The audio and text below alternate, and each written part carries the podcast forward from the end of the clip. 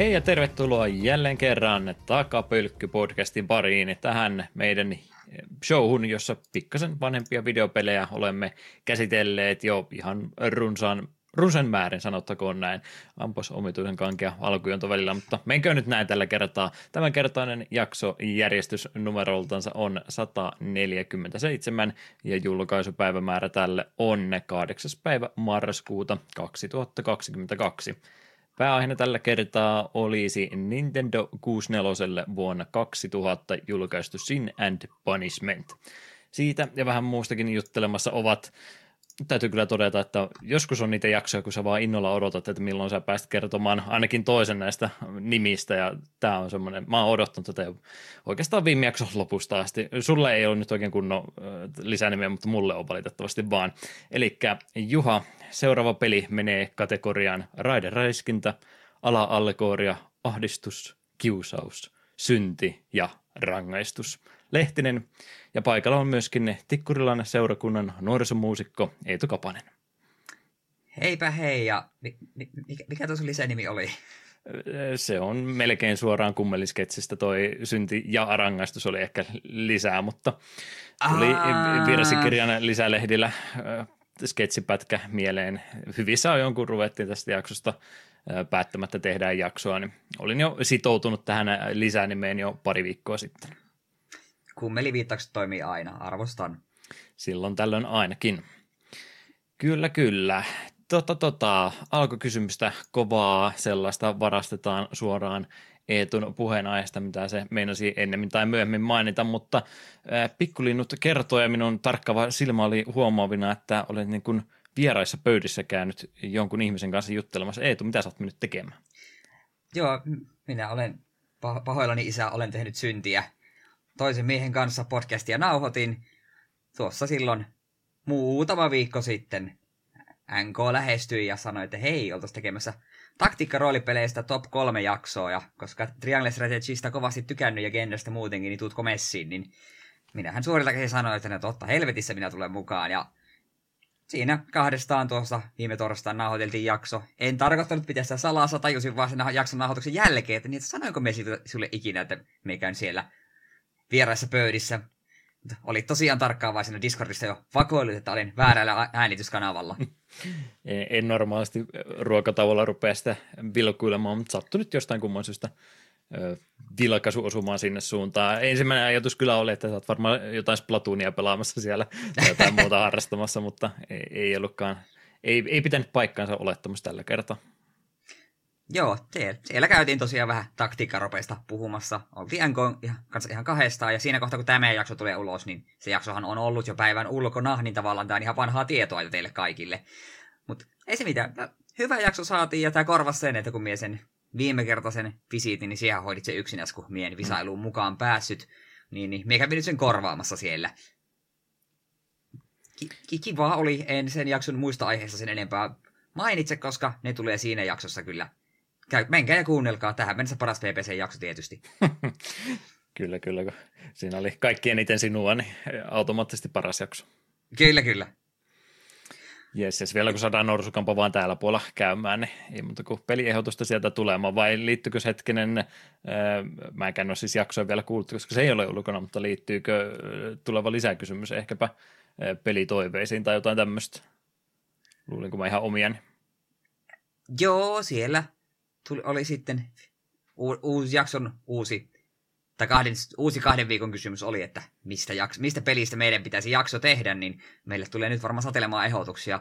Kyllä, NK, NKlle sanoin kyllä, että minä, hän on joskus sanonut, että jos me tehdään Dragsterista jakso, niin hän haluaa mukaan. Ja kyllä, kuulemma muistaa tämän lupauksen ja oli siinä sitten muuta, muutenkin toivo, että jos Megamanista joskus haluamme puhua enemmän, niin oikein mielellään tulisi mukaan. Kyllä me huomaamme, että Megaman Soccer on kyllä käsitelty jo, mutta jostain sitä, sitä ei katunut, ettei siinä ollut mukana. Oo, se vaikka kuinka monta hyvää Megaman peliä vielä läpikäymättä. Se on se Megaman lautapeli ainakin. On se se kartingipelikin kyllä, mikä on Ai että. aivan mahtavia vaihtoehtoja. Sieltä löytyy kuinka ja paljon. Kyllä, kyllä. Toivotaan, että saadaan NKK joskus näille linjoille. Eiköhän me saada ahdisteltua. Mutta, mutta sen lisäksi oletko jotain muuta ehtinyt sitten pelailemaan tai muuta harrastamaan?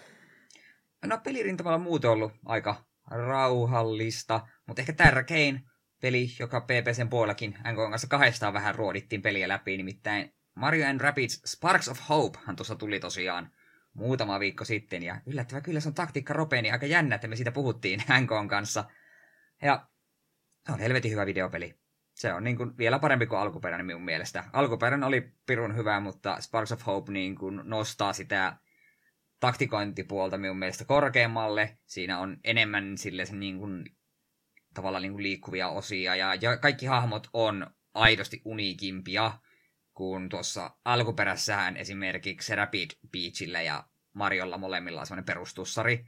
Niin tässä jokaisella hahmolla on oikeasti uniikki aseita. Esimerkiksi Mario, sillä on molemmissa käsissä tussarit, niin se voi ampua joko kaksi kertaa samaan kohteeseen tai kahteen eri kohteeseen, kohteeseen vuoron aikana, joka on aika näppärää sitten Rapid Beach ampuu semmoisessa yläkaaressa, että se menee niin kuin osittaisen suojan yli, ja se ampuu kolme laukasta aina kerrallaan.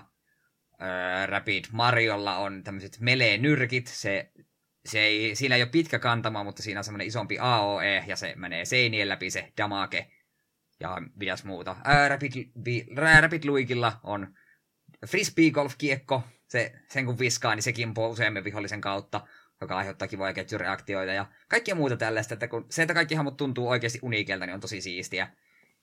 Ja ainut mikä siinä ehkä on huonompi puoli verrattuna ykköseen on, että ykkössä kun sai uusia aseita, niin niissä oli just erikoisefektejä ja kaikkea tällaista, niin tässä oikeastaan kaikki erikoisefektit on näissä sparkeissa, mitkä on tällaisia, käytännössä voitaisiin sanoa equipmenteiksi, joka hahmolla voi olla alkuun yksi, mutta sitten voit laittaa myös niitä kaikille hahmoille kaksi.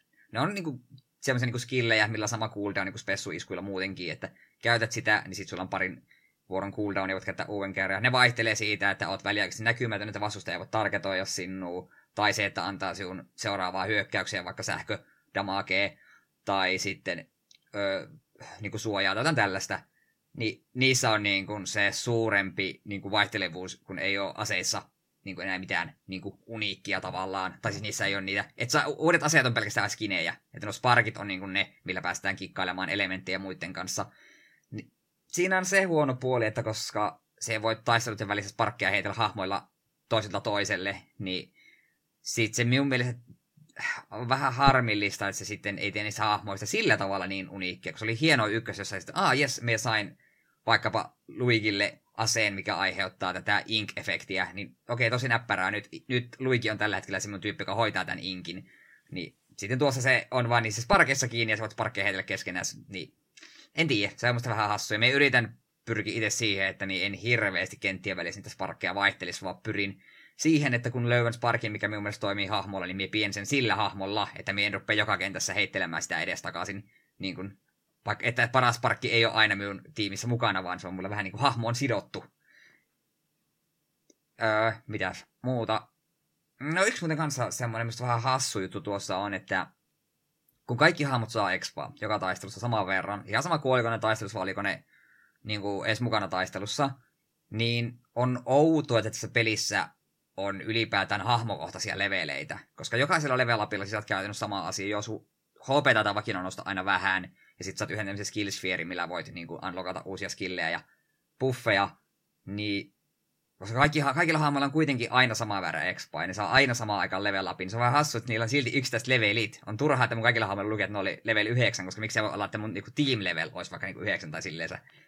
Tämä on tosi pieni asia, mutta se on vaan häiritsevää. Me en saa mitään iloa siitä, että lukee, että seitsemän hahmoa saa level upin, koska me ei tiedä, että ne saa aina level upin samaan aikaan. Se olisi sama kuin se peli vaan kertoo sitä, hei, sun, sun tiimisi sai level upin. Tämä kuulostaa tosi pieneltä, mutta jostain se häiritsee minun kovasti.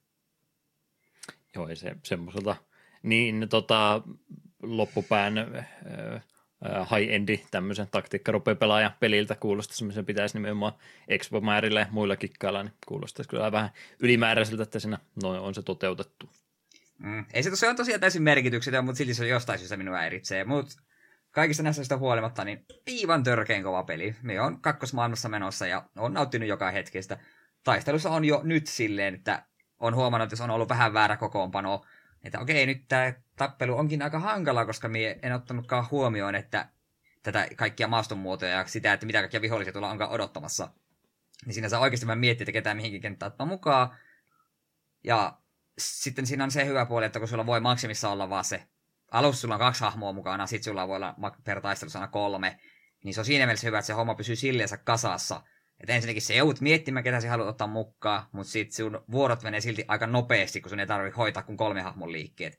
Kun esimerkiksi Triangle Strategissä oli sitten loppukohden vähäistä, kun oli 12 hahmoa joissakin tappelussa kentällä, ja rupeat sitten pohtimaan 25 hahmosta, että no niin, mä otan nämä 12, ja öö, nyt me on liikutanut noita hahmoja, ja sitten vielä nuo hahmot on jäljellä, ja sitten siinä tulee herkästi kävi, että hu- tuli huomattu, että nyt hoidin tämän vähän huonolla tavalla, niin tuossa sitten kun sulla on vaan se kolme hahmoa per taistelu, niin se on helpompi pitää niin sitä pakettia kasassa ja olla niin kuin kartalla siitä, että miten kannattaa hahmoilla toimia. Mut oikein oikein mainio peli, on tähän mennessä tykännyt ja tulen epäilemään tykkäämään vielä lisääkin, kunhan pidemmälle pääsen. Miten toi noi muuten, kun nyt on Mario-lisenssi ja no tämä nyt on jatko niin tämä olisi voinut viime kerralla kysyä, mutta tosiaan Mario-lisenssi isketty tämmöisen genren päälle, mitä nyt yleensä nyt ehkä ei niin paljon kasuaalimmalle yleisölle mainostetaan, niin onko toi mitenkä muuten lähestyttävä peli, että onko tämä semmoiselle Babyn eka taktiikka RPG vai millä tasolla muuten menee? Öö, en ehkä ihan ekana tähän. No en tiedä, siinä oli kyllä vaikeusvaihtoehtona voi ottaa myös helpon. Ja tähän mennessä oikeastaan hankalimmat asiat on ollut, mitä vaikeimmat tappelut on ollut vapaaehtoisia. Niin se varmaan, että jos haluaa peli saa, tai tehdä genreen tutustua, niin ehkä siinä tapauksessa mieluummin tämän kuin ekan. Minusta ekassa ei ollut vaikeusaste valikoa, valikoimaa ollenkaan. Tässä oli ihan easy, normal, hard, tai millä nimillä nyt olikaan. Ja sitten jos haluaa pelata vain pelin läpi, niin uskoisin, että kuka tahansa pääsee siinä, vaan voi olla, että loppukohden sitten homma voi mennä oikeasti hankalaksi, koska me muistan, että Kingdom Battlekin oli yllättävän vaikeasti pelin loppua kohden siinä sai oikeasti miettiä sit niitä vapa- loppupuolella vapaaehtoistehtäviä, niin me en edes hoitanut niitä, koska ne oli semmoista kunnon nightmare fuelia, että jos okei, okay, mietin yhden väärän siirron ja sinne meni puoli tuntia pelaamista Kankkulan kaivoon. Ja sekin itse asiassa vielä, että tuossa on kiva, että kun Kingdom Battlessahan ö, jokaisessa tyylin tappelussa oli, että jos sä haluat sen kultapokaalin, niin sinun piti tietyssä ajassa ja ilman, että ketään partimemberiä menetit. Jos yksikin partimemberi meni, niin muistaakseni sitten tipahti niin hopeapokaali ja tälleen. Ja oli vielä jotenkin tämän, näiden pokaalien takana oli vähän niin kuin se, että paljon sait skillipoja jotain tällaista, että se oli sille aika rankaseva peli. Tässä se on vaan sille ihan sama, vaikka se tappelun lopussa yksi jätkä elossa. Saat silti kaikki sahaa, mutta silti saman verran expaa, eikä sinne jää mitään ikävää merkintää, että sait vaan bronssisen suorituksen tästä taistelusta. Se on tappelu hoidettu, niin se on hoidettu. Ja pystyt myös niin kuin grindaamaan ja tälleen jos haluat. Ei ainakaan vielä ei ole ollut sille tarvetta, mutta se on täysin mahdollista. Ja maailman tutkiminen on kivempaa, kun siellä on enemmän asioita, mitä voit tehdä, ja enemmän sidequesteja ja kaikkea tällaista. Ja tähän mennessä ainakin alueiden tutkiminen on kivaa. Vähän ehkä harmillista, että kun eka paikka oli semmoinen aika perus rantasaari, seuraava on lumivuori, ja me vähän pelkää, että sitten tulee joku tulinen pätsi jossain vaiheessa ja kenties viidakko, ja niin, joskaan vielä joku vedenalainen, niin sitten on kaikki kliseet taas käyty läpi, että tuskin mitään kauhean mielikuvituksen maisemia tuossa pelissä tulee vastaan. Mm-hmm. No sen itse asiassa vielä voin sanoa, että tuossa on tehty outo ratkaisu siinä mielessä, että siinä on kaksi hahmoa, jolla on täys ääninäyttely. Näin aika tämä Bibo, ihme rumpan näköinen veijari, mikä, toi, mikä niin kuin oli jo ykkösessäkin, ja sitten tämmöinen tekoäly Genie. Ne on aina, jotka niin kuin puhuu kokonaan. Kaikilla muilla, esimerkiksi Rabbitsitkin puhuvat, valitettavasti, se ääninäyttely ei ole hyvää. Niin ne kun, niillä kun tulee dialogiboksi, niin ne sanoo ehkä yhden sanan tai jonkun ihme äänähdyksen päästää. Niin sekin on vähän silleen, no miksi ylipäätään on mitään hahmoa kokonaan ääni näytelty.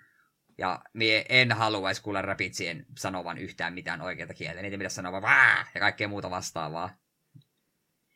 Mutta se on pieni, pieni asia kuitenkin loppujen lopuksi, koska päällisin puolin tuossa myös rapitsit on ihan toimivia hahmoja, että ne on ne ei ole niin ärsyttäviä, mitä pelkäisi. Ne on välillä niiden toilailut ja muut, niin, ja ää, eri animaatiot ne tekee, niin on ihan hupaisia ei ehkä kaikkia miellytä, mutta me ei ole Kingdom Battlessa tykästyin siihen, että rapitsit ei ollut niin ärsyttäviä, mitä me pelkäsin. Hyvä, hyvä peli. Jos Kingdom Battle on mieleen, niin Sparks of Hope on ehdottomasti hankkimisen arvone. En mä vieläkään rapitsiä hyväksy, mutta hyvä, että maistuu kumminkin. Anna mahdollisuus. Sitä se NKkin puhetta oli silleen, että ei, ei, ei, ei, mitä helvettiä, että mitä, miksi, miksi Mario ja Rapid samassa pelissä vielä XCOM-kloonina, että joo, joo, joo, täys floppia. Mitenkäs siinä kävikään? Kaikki vittu tykkää. Mutta joo, siinä oli uusimmat pelailut, mutta sitten voisin vielä äh, eilisestä mainita sen, että oli eräs kaveri käymässä siinä vähän kevyesti alkoholia nautiskeltiin ja lautapelejä pelailtiin ja sitten pelattiin Mario Partia ja ihan jopa N64 Mario Party 1, koska se nyt tuli sinne Switchin palveluun. Ja kyllä se vähän söi miestä. Turpaan tuli niin, että raikas. Mie pääsin tasan kaksi kertaa sain mahdollisuuden ostaa tähen. Molemmilla kerroilla justiinsa tämä tähdenostomahdollisuus vaihtui Bowseriin ja molemmilla kerralla Bowser vei kaikki mun rahat. Me menetin noin 80 kolikkoa Bowserille ilman, että me sain yhtään antaa tähteä sen koko pelin aikana. Ja kaikkein traagisinta on se, että tämän koko pelin voittaja oli äh, rakas vaimoni, joka ei nyt ole muutenkaan maailman niin kuin, eniten videopelejä pelaava ihminen. Ja kaiken lisäksi hän pelasi Joshilla, minä Luikilla, ja lähes joka minipelissä hän katsoi, että hän on Luigi, ja silti se mokama voitti. Niin kyllä se vähän söi miestä, että ei tä, miten tämä voi mennä näin. Ja toiseksi tullut on kohtalaisen tuore opiskelija, joka on neljä päivää ollut kännissä, niin kyllä sekin mm. vähän söi. Että näille, näillekin minä tällä häviän. Äh, Li- liikaa tasoittavia tekijöitä tuommoisissa peleissä. kyllä. E- ekon päällekään. Mutta se oli kyllä sentään pitää Mario Party 1 sanoa, että se on siinä mielessä kiva, että se on kaoottisempaa niin kuin porukalla, kun siinä ei ole sitä mahdollisuutta niin kuin harjoitella minipelejä. Minipeli tulee siinä lukastaa se pikkuinen ikkuna, että okei, tämmöiset kontra, tämmöinen on aihe, ja sitten minipelit päättyy yleensä nopeasti, kun sekoillaan näppäimien kanssa ja ihmetellään, että hetkinen, hetkinen, että mitä se tarkoittaa, tapahtuu. Niin se tekee siitä hektisempää ja niin hauskempaa kun noissa uusissa Mario Partissa, kun niissä voi harjoitella niitä minipelejä, se herkästi johtaa siihen, että aina kun tulee uusi minipeli, niin sen pari minuuttia treenataan ja harjoitellaan, ja sitten se suori, varsinainen suoritus ei ole yhtä niin kuin, kaoottista. Niin siinä ne ovat etusa, mutta ainakin eilen koen, että saimme enemmän iloa irti siitä, että ei ollut mahdollisuutta harjoitella.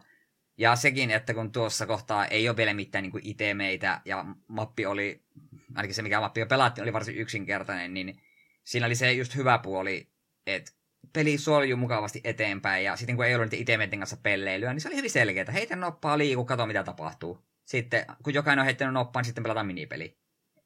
Että kyllä, kyllä niin kuin toimii. Pitääpä tuota ykköstä enemmänkin vielä pelailla. Ja samoin sitä kakkosta ja kolmonenhan taisi tulla vuodenvaihteen jälkeen, niin oikein oikein mainita. Kyllä tuo pelisarja on e- ekasta pelistä asti ollut hyvä, vaikka eilinen tappio kyllä kirveltää vieläkin. Oliko ne kaikki kämmenet rahoille pelille näissä, tässä ykkösessä jo ollut vai tuliko ne vasta myöhemmissä? Oli. Kyllä ne ykkösessä on ja pelin kun käynnissä, niin tulee erillinen ilmoitus, että hei hei, että älä sitten pyörittele kämmenelläsi. Ja hämmentävä kyllä, heti kun tuli ensimmäinen tatinpyöritys minipeli, niin sekä vaimoni että tämä nuorehko opiskelija ihminen, niin molemmat niin kuin refleksiomaisesti rupesivat pyörittämään kämmenellä, vaikka eivät juurikaan ole vastaavia pelaa, niin heti niin kuin tiedossa, että se on varmaan paras tapa pyörittää sitä tattia. Mm. Sitten me sanoivat, että älkää tehkö noin, että kohta, kohta Nintendo joutuu lähettää teille hanskat. Mutta joo, no, täytyy, se, se, täytyy se oli kyllä, mm, täytyy kyllä itsekin, itsekin sitä testata. Mulla on Mario Partin pelaamista erittäin minimissä ollut kyllä, niin täytyy näitä vanhemmasta päästä niitä kokeilla nyt vihdoin ja viime. Kyllä, suosittelen. Öö, mutta ennen kuin minä jatkan höpötystä, niin haluaisitko sinä kertoa, mitä, muuta, mitä sinä olet pelaillut? Varmaan jotain uutta jännittävää. No hyvä, kun sulla on sen jotain uutta jännittävää, niin mä voin vaan vanhaa ja samaa käydä tässä lävitse, niin jos tämä nyt melkein segmentiksi menee tämä mun Two Point Campus-raportaasi, niin voin iloisena kertoa, että vihdoin viime se on selätetty, eli yksi, yksi viimeinen tehtävä tuossa oli vain nämä jäljellä, mitä olin säästellyt tätä varten ja mietin, että minkämoiseen huimaan loppufanfaariin tämä kyseinen peli mahtaakaan päättyä, ja ei oikeastaan mikään fanfaari enää ollut. No, periaatteessa just semmoinen tehtävä tai kenttä, minkä viimeisen tehtävän pitää ollakin, ehkä jonkun mielestä, mutta koko ajan muutamat edelliset oli kasvattanut panoksia koko ajan isommiksi ja isommiksi ja vaatimukset kasvanut ja viimeinen tehtävä olikin sitten, että tuossa on toi nimikko Two Point Campus täällä ei ole mitään, anna mennä ja aha, no siinä sitten vaan tekemään, että käytännössä ei, ei enää kädestä pidelty ollenkaan, vaan että tee nyt alusta asti sitten vaan ja yritä nämä vaatimukset täyttää. Se on siinä, että siinä mielessä ei, ei edes vaikeampaan tehtävään peli loppu viimein sitten päättynytkään. Mä tuonne Discordin puolelle kumminkin asiasta mainittiin, että periaatteessa äh, sillain suht samalla rakennustyylillä monta edellistäkin kenttää tehnyt ja hyvin, hyvin toimivaksi eh, havaittu laajentamisvauhti, niin oli mulla siinä käynnissä, niin, niin, niin, niin. muuten ihan hyvin homma luisti eteenpäin asti, mutta ehkä vähänkin, vähän sitten passiivinen pelaaja olen, että muutaman kerran sen kun joutui tehtävän aloittamaan alusta, niin se johtuu aina siitä, että mä vähän liian aggressiivisesti rahaa tuhlasin ja sitten lukukauden vaihteessa tulee vaatimusta, että nyt pitäisi sitten neljä uutta opettajaa ja kolme uutta luokkaa rakentaa. Ja mä olin justiin mennyt flippereitä pistämään koko hallit täyteen, että he on vähän, opiskelijat viihtyisivät, niin oli semmoisia tilanteita, että nyt ihan kaikkea rahaa sitten laittaa kiinni, niin semmoista rauhallisempaa, maltillisempaa laajentamista harrasti, niin valitettavasti sitten ihan toi viimeinen kolmen tähden haaste siinä oli, että pitäisi niitä tuhannen, tuhannen two point campus dollarin kuukausituloja saada sitten aikaiseksi, ja se vaan yksinkertaisesti enää tuossa kohtaa oikein, oikein ole mahdollista, kun sä oot jo koko tontin rakentanut täyteen, sä et varsinaisesti enää kasvata sun tuloja ollenkaan, vaan sä oot aika lailla vain sen pikkusen plussan viiva yli yrität pysyä, kun sä oot jo kouluttanut väkeski hyville palkoille ja muuta, niin sinne oikein enää sitten ollut mitään tapoja päästä sinne, ainut mitä sitten tuosta googlettelin vinkkejä, mitä, mitä mä nyt periaatteessa voisin tehdä, niin katselin, että no se on nyt ainoa vaatimus se, että mun täytyy pitää opiskelijatyytyväisyys yli 80 prosentissa ja samalla tehdä sadan tonnin kuukausivoitot, niin ainut tapa, mitä mä keksin, että mä pari päivää ennen kuukauden vaihetta, niin mä potkin kaikki opettajat pihalle sieltä näin ennen kuin palkkapäivä koittaa ja ennen kuin opiskelijat tajuaa, että meillä ei ole muuten mitään kursseja alas sitten tänä lukukautena ollenkaan, niin just sillä samalla napsahduksella, kun kuukausi vaihtui, niin tuli myöskin ilmoitus, että no niin, se oli siinä kolme tähteä tuli, että hyvin hoidettu ja olin tyytyväinen ja pistin pelin kiinni, että kyllä tuossa on jo se 70 tuntia, mitä pelin kanssa tuli vietettyä, niin kyllä tuo vähän loppupäässä rupesi olla niin sellainen, että eiköhän tämä rupea nähty olemaan. Mainio peli kyllä, mietin vaan sitten mitä Two Point Studiosille – ja tulevaisuudessa mitä mahtaa meinata, mitä silloin Bullfrogin vanhoja muistelmia jotain kautta lueskelin, niin heillä oli silloin Teme Hospitalin ja näihin aikoihin, niin niillä oli siis ihan mahoton määrä siellä tota, tota, vihossa ylhäällä, että mitä Teme-pelejä he pystyisivät ruveta sitten jatkossa tekemään, niin mulla nyt vähän semmoinen fiilis on, että mä haluan heiltä managerointipeliä, mutta mä toivon, että he lähtisivät nyt vähän sitä perusmekaniikkaa perusmekaniikkaa sitten vaihtamaan, mikä se seuraava peli sitten tulee ole, olemaankin. Mä en enää kolmatta peliä halua tut, äh, putkeen, missä mun täytyy käytävät täyttää matoilla sen takia, että mä saan se äh, tota, ulkonäköprosentin nostettua ylöspäin ja en halua enää noita äh, tota, tota, julisteita ja muita joka ikiselle pikselille pistää täyteen sein, että saa vähän sitä huoneleveliä ylöspäin kasvatettua, niin toivon, että se mikä seuraava peli tulee olemaankin, niin pikkasen sitten tuota peruspelimekaniikkaa lähtisi isommalla kädellä muuttamaan kuin mitä tässä tapahtui. Mutta viihdyin kumminkin kaikki 70 tuntia, että maksoi itsensä kyllä takaisin. En mä mitään muuta uutta ehtinyt pelaamaan nyt, kun tosiaan tuo on sitten käsistä pois, niin nyt on fokus pistetty oikeastaan tuonne Persona 5 Royalin suuntaan, jossa 100 tuntia ja itse asiassa 110 tuntia nyt napsatti täyteen. Ollaan, jos alkuperäistä pelistä jotain tietää, niin shit hits the fan kohdasta ollaan nyt niin periaatteessa menty sen rajan ylitse ja nyt ollaan niin kuin about endgamein puolella siis, mutta tiedän, että siinä vieläkin on useamman kymmentä tuntia sitten sisältöä plus se, mitä rojaali lisäykset siellä ehkä voi olla, mistä minä en tiedä yhtään mitään, niin olen varautunut siihen, että sen kanssa vielä hetken aikaa menee, mutta tavoite olisi tässä marraskuun aikana saada sekin sitten taputeltua pois ehtisi sitten jotain muutakin harrastamaan. Hmm. Mutta vanhojen läpikäynti siinä, että ei mulla oikeastaan muuta kerrottavaa. Jotain tullut katseltua ja muutakin, mutta ehkä joku toinen kerta niistä sitten. Joo, minulla olisi vielä muutama juttu. Tämä lähti niinku pari päivää sitten tuolla meidän Discordin puolella. En muista, mistä se keskustelu alkoi, mutta oli sitten puhetta näistä korttipeleistä ja sitten hetkinen nyt, me sen jo tarkistin aiemmin, mitä noihin. Kyllä, kyllä Liquidudihan se oli, joka mainosteli, että hei hei, tämä Marvel Snap, niin tämä on ihan toimiva korttipeli. Ja oli vähän sille epäilevää, että kun minä en Marvelissa ymmärrä yhtään mitään, siinä siellä Spider-Manit ja Iron Manit, en meitä leffoja vuosiin katsonut, eikä suoraan sanoen kiinnostakaan, mutta näyttää olevan, että pu- puhelimella sitten pöörissä olisi korttipeli, ja Ben Broad ilmeisesti ollut mukana kovasti tekemässä, niin no kokeillaan, latasin puhelimeen ja siinä sitten muutamat matsit pelailin ja totesin, että tämä on aika kiva. Ei tämä mikään Magicin tai Hearthstonein kaata missään nimessä ole, mutta tämä on kiva.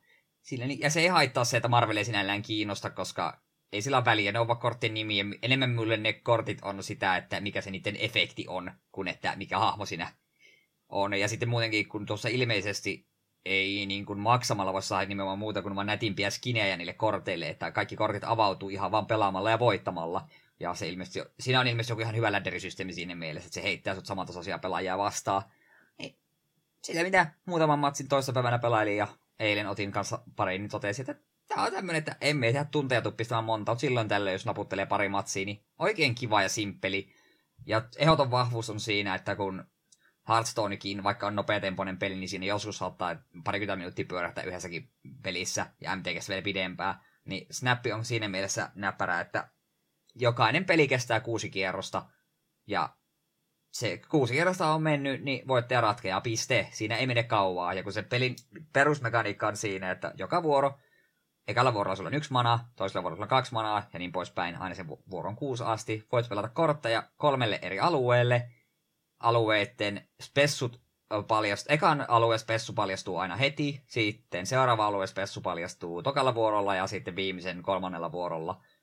Ja sitten kun sä pelaat kortin alueelle, jos sillä on kaksi poveria, sä pelaat kaksi poverisen kretun jo tietylle alueelle, ja jos vastustaja omistaa sillä alueella omalla puolellaan kretun, jonka poveri on vähemmän, tai sillä ei ole ollenkaan kretuja siellä, niin siihen niin kun sinä hallinnoit sitä aluetta. Ja jokaisella alueella voi molemmalla pelaajalla olla niin kuin neljä korttia. Ja pelin lopussa katsotaan, että kumpi hallitsee kahta aluetta, niin kuin verrattuna siihen, että kumpi johtaa, tai niin, niin että kumpi johtaa useampaa aluetta pelin lopussa, niin voittaa. Tasatilanteessa minä varma, mitä tapahtuu. Minulla tuli kerran tasatilanne, peli vaan ilmoitti, että minä voitin, niin se minä on varma, että mistä se sen katto sen voiton. Hmm. Mutta voitin kuitenkin, niin aivan sama. Ei, varsin kiva ja simppeliä. Siinä on kaikki on niin kuin sinällään varsin avointa. Ja jotenkin peli alussa, kun se on lähinnä sitä, että se pelaat vastustajaa vastaan, joilla on samoja kortteja kuin sinullakin, niin sille hirveitä yllätyksiä tulee. Ja sitten jos pelaaja pelaa kortin ennen nähnyt, niin se peli vielä highlighttaa siltä, hei, never seen before, katso, tsekkaapa tämä kortti. Niin se on, se on aika näppärä uudistus, että ei sitten käy sellaisia yllätyksiä. Ja sitten pelaajien välistä interaktiohan tuossa juurikaan ei ole, koska vuorot ovat niin yhtä aikaa. Molemmat valitsee vuorolla, että miten manassa käyttää, laittaa kortit niin alueelle, sitten ne yhtä aikaa paljastetaan. Ja pääsääntöisesti korteilla on vain manakosti, joka vaihtelee yhdestä kuuteen. Sitten niillä on poweri, joka määrittää sen, että no, paljon niillä on poweria. Sitten niillä on, joillakin korteilla on semmoinen voima kuin on reveal, joka on siinä kohtaa, kun se pelaat sen, käytännössä Enter the Battlefield MTGstä, tekee sillä, sillä hetkellä jotain. Saattaa olla jotain semmoista, että hei, jos vastustaja pelasi tälle samalle alueelle kortin, niin tämä saa plus kaksi poweria. Joku kortti ainakin semmoinen. Ja sitten on ongoing poweri, joka niin on vaan sitä, että se on koko ajan joku kortti esimerkiksi on se, että silloin kun tämä on tällä alueella, niin kaikki muut kretut siellä alueella, sinun kretut saa sillä alueella myös plus yksi poweria. Kaikki nyt tällaista. Et siinä niin kaikki, mitä tähän mennessä on niin tullut. Just nuo ongoing efektit ja sitten on reveal efektit. Että minun siinä ei niin, ainakaan vielä ollut mitään muuta. Ja sitten al- kaikilla näillä kolmella alueella niitä spessut vaihtelee, että joku alue esimerkiksi sanoo, että sinne ei voi laittaa kretuja enää vuoron neljän jälkeen, että siellä on käytännössä, jos sieltä voittaa se alue, niin sun pitää voittaa se kolme ekan vuoron aikana joku sitten alue saattaa olla, että kretut, mitä laitetaan tänne, niin on yhden poverin voimakkaampia. Öö, jos sulla on täällä kret- kummalla, kumpi hallinnoitetaan aluetta, niin nostaa kortin. Kaikkea niin kuin tällaista. Niin se antaa siihen pientä muuttuja, kun sit aina pelialussa tiedä, että mitkä nämä kolme aluetta tällä kertaa on, koska niitä on enemmän kuin kolme niin kuin kaiken kaikki. Peli aina arpoo sulle ne kolme aluetta, mitkä siinä on mukana. Niin, niin. Siinä se oikeastaan kaikki, mitä siinä pelissä sanottavaa on. Se on kiva. Sitä on sitä on tosi näppärä, se on muutama minuutti, kun se pelaat yksittäisen matsin. Se on nopeita pelattavaa, mekaniikat on simppeleitä ja silleen, niin ja niin kuin me sanoin, ei se mikä Hearthstone niitä MTGn kaata missään nimessä ole, koska emme koe, että me olisin ikinä jaksin tuota pelata tuntitolkulla. Mutta silleen, että jos me käyn si- joka päivä sitä matsin kaksi pelaamassa, kenties viisi matsia, niin me on ihan tyytyväinen. Ja just se, että kun ei ole pay to win mekaniikkaa, vaan että pelaa, voita matseja, silleen se avaat uusia kortteja. Ja korttiinkin niin rädit, harvinaiskäytössä menee siitä, että niiden se grafiikka muuttuu niin kuin hienommaksi, kun common on niin peruskortti, uncommonina se sun kortti tulee vähän, kortin se kuva tulee niin kortin reuna ulkopuolelle, sitten kun menee rareiksi, niin siitä tulee niin kuin 3D-efekti siihen korttiin, kaikkea tällaista. Et ei se vaikuta mihinkään niin pelimekaanisesti, mutta se on vaan nätimmän näköistä. Onhan se kivan näköistä pelata 3D-efektillä korttipöytä. Aah, on näin, näin, näin kova hulkki ja sulla on vaan perushulkki, vaikka statsit onkin ihan samat. Ja just noita skinien kannalta on ihan hauskaa, kun siellä on jotain eri näiden taiteilijoiden näkemystä näistä supersankarista ja näistä, niin se on ihan hauskaa sille. Minullakin se oli taisi olla joku koska tuo pelihän vasta tuli ulos, niin joku just tämmönen aikaisen pelaajan lahja sai tuolle hulkille semmoisen just vähän retrotyyliin piirretty, tai semmoinen hyvin semmoinen niin kuin piirrettymäinen niin kuin versio hulkista, niin se oli ihan hauskan näköinen, niin tuo antaa siihen vähän niin kuin lisäarvoa. Ja niin kuin sanoin, puolet niistä sankareista, mitä siinä on, niin en minä niitä tiedä. Mulla on hajuakaan, ketä nämä supersankarit on, mutta ei sillä väliä. Me katsoin vaan, mikä, paljon sen manakosti on, paljon sen poveri mikä sen efekti on. Jos ne puhuttelee minua, niin mulla on ihan sama, onko siinä kortissa vaikka roskapussin kuva. Aivan sama minulle. Uutta mustanaamia elokuvaa odotellessa. jo toi Ben Brody yhteys sitä kyllä itselläkin silmä on osunut ja sellainen silmään aina osunut, että kyllä tämmöisestä pelistä niin kuin puhetta on useammalla eri suunnalla ollut. Huolettaa vaan, kun tosiaan Marvelin lisenssin kanssa siellä menevät, niin se voi olla varsin nopeasti sieltä, kun sitten valot sammutetaankin yhtäkkiä pois, että vaikka iso, iso IP onkin, niin tämmöiset eh, heidän mielestä varmastikin sivuprojektit, niin en usko, että ne siellä hirveästi kyyneleitä pukumiehet vuodattaa, jos ne vain joku päivä päättää, että joo, ei me enää rahaa tuolla laiteta, niin huoletta, että sitten lähtee sieltä vähän turhan aikaisessa vaiheessa pelaamis- äh, peluusta pois kokonansa. Mm, totta kyllä.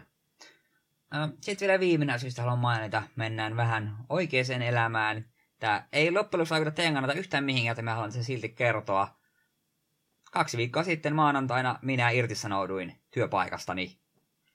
Siellä on viime viikkoina, en halua niistä asioista liian paljon puhua, se on kuitenkin minun oman elämäni asioita ja tällaisia, mutta viime viikkoina tilanne on, meni siihen, että minä koen, että me, on työsuhde, ei, minä haluan, että se jatkuu enää täällä, olen valmis vaikka hetkisesti olevan työttömänä, mutta minä haluan täältä lähteä ennen joulukaauksia ja ennen kuin YT-neuvottelut päättyvät, että minä lähden täältä omin neuvoini, koska vähän kun tuossa laskeskelin, että näin ja näin monta ihmistä todennäköisesti vähennetään ja minä on uusimpia työntekijöitä siellä niin kuin vakina, vakinaisista, niin se voi olla, että siinä olisi kirves heilahtanut minunkin pääni kohdalla, niin minä päätin lähteä ihan omasta vapaasta tahdostani ja sitten tapahtui jotakin aika erikoista. Heti seuraavana päivänä, kun minä irtisanouduin, niin kävelin suoraan sanoen naapurifirmaan, kysäisin pokkana, että olisiko teillä töitä ja siellä sitten eräs ylempi esimies siinä sanoi, että no itse asiassa, otapa hetki, että meillä taitaa ollakin yhden ihmisen vajaus. Me pahain tuon terminaalin puolen esimiehen tähän ja hmm. siinä sitten juteltiin hetki ja sitten siinä selvisi, että no, jos otat työt vastaan, niin tässä olisi sulle vakkaripaikka.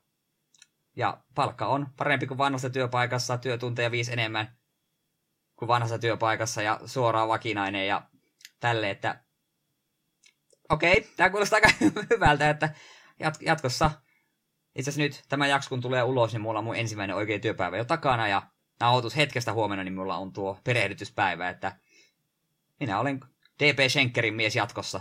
Hmm. Se oli aika, aika tällainen niin kuin smoothi poistuminen minun kannaltani ja uuteen elämään syöksyminen. Tämä työmatka lyheni noin 200 metriä. Kaikki 24 tuntia viihdyit ilman suuntaa elämässä. Kyllä, olin valmis, että no niin, katsotaan, katsotaan missä kohtaa löytyy uusia töitä. Ai jaa, tässä niitä olisi. Melkein nostin kädet ylös, että jes, ei tule hirmuisesti aikaa. Nyt nyt rupeaa täyspäiväisesti tekee takapelkkyä ja ei, ei se löysi. Löysikin jo jotain komento takaisin. Niin, niin no. Mutta olen, olen oikeasti tosi innostunut, että pääsee uutta työtä aloittamaan. Kaikki on vähän, kaikki on sitten vähän erilaista ja tälleen. Työajoissa on vähän se ikävä puoli, että minä aloitan jatkossa mun työt siinä kello kolmelta aamuyöstä. Mutta koska minä pääsin töistä jo aamupäivästä pois, niin se on ihan nautinnollista siinä mielessä. Ja sekin myös tarkoittaa sitä, että kun me aloitan kolmelta aamuyöstä, niin me saan kolmelta ekalta tunnilta ö, yötyölisät. Mm. Niin se, sekin kuitenkin sitten lämmittää. Ja kyllä tuossa vähän unirytmiä pohtinut, miten se käännettyä, niin ei, ei ole iso homma. Me on, me on kuitenkin aina ollut vähän semmoinen ihme, että minä nukun kun tilanteessa, kun tilanteessa, jos me vaan haluan, niin ei ole iso homma kääntää unirytmiä siihen, että aikaisin illasta käy vaan nukkumaan, sitten aamuista ylös ja töihin. Sitten aamupäivästä, kun muut ovat tyylin työpäivässä puolessa välissä, niin jos siinäkään, niin me suuntaan jo kohti kotia aikaisin olet herännyt jo muutenkin, niin kai se pari tuntia aikaisemmin vielä haittaa. No sepä myös. Mutta joo, tämä ei tosiaan teidän kannalta, va- kuuntelijan kannalta vaikuta niinku varmaan yhtään mihinkään, mutta haluan tästä kertoa. No, tämä oli vaan jotenkin niin, kuitenkin mun henkilökohtaisessa elämässä silleen iso asia, ja sitten vielä, että se on myös todella hämmentävää, että kai aina kuulee näitä tarinoita, että jos haluaa töitä, niin pitää vaan mennä sisälle ja kysyä. Hmm. Ja aina ollut silleen, että no ei, ei tule toimimaan. Ja tässäkin pitää muistaa, että minä olin oikeassa paikassa vaan oikeaan aikaan. Tämä on ihan uskomaton tuuri, että minä noin helpolla sain töitä. Harvemmin, harvemmin varmaan jo tänä päivänä, mutta silloin tällä. Vahingossa onnistuu. Sepä. Sepä. Voihan se sitten olla, että me kahden viikon päästä, kun seuraava jakso nauhoitamme, että ei jumalata, ei perkele, hirveä virheitä, aivan, aivan kamalaa työtä, mutta en, en jaksa uskoa, me on oikeasti ihan, on, on varsin innoissani tulevasta. Hyvä kuulla, mutta sitten kumminkin, jos mä se Eurojackpotti-voiton joku päivä saan, niin me ruvetaan sitten tekemään kumminkin tätä täyspäiväisesti, eikö se niin ollut? Joo, kyllä, kyllä se mulle käy. Pidetään se vielä avoin varmuuden vuoksi. Jep, jep. Hyvä. Joo, ei, minulla, minulla ei oikeastaan tähän hätää muuta ollut. Hmm. Siinä tapauksessa alkuhypinät olkoon siinä, pieni musiikkibreikki tuohon kohtaan ja sitten kaikkea muuta kivaa.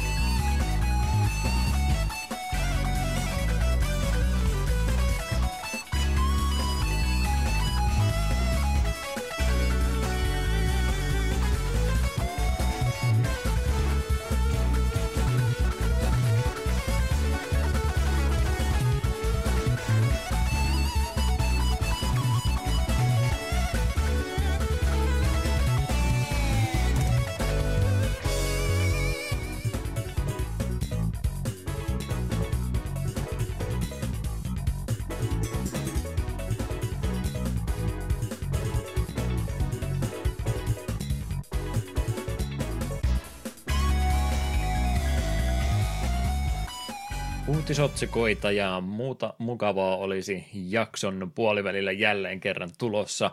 Eetu, käytä ääntäsi. Tänä päivänä pelihistoriassa, eli mitä tapahtui ainakin kymmenen vuotta sitten. Katselen tätä listaa läpi ja me ollaan varmaan jokainen näistä viidestä pelistä ainakin kertalle eh, mainittu, mutta ei meidän kuuntelet kumminkaan muista näistä yhtään mm. mitään, niin voidaan aina niin monta kertaa ottaa nämä esille kuin suinkin halutaan. Nimenomaan kahdeksas päivä marraskuuta olisi meillä historiassa tarkastelun alla, että mitä tänä päivänä oikein pelejä onkaan julkaistu. Ja niiden joukossa on muun muassa 2011 vuodelta Cave Story-pelin 3D-versio, joka Nintendo 3DSlle tänä päivänä julkaistiin tuolla Jenkkien suunnassa. Ja tämä oli tuon alkuperäisen Studio Pixelin tekemän tasohyppelypelin tämmöinen päivitetty versio, jossa on vähän graafista ulkoasua tietysti lähdetty muokkaamaan, ja soundtrackikin sieltä on remixattu uudestaan Dustin Kal Wiki sekä Danny Paranovski siellä olleet säveltämässä soundtrackin uudestaan, mutta muuten suht samasta pelistä kumminkin kyse uudella al- alustavaltauksella vain.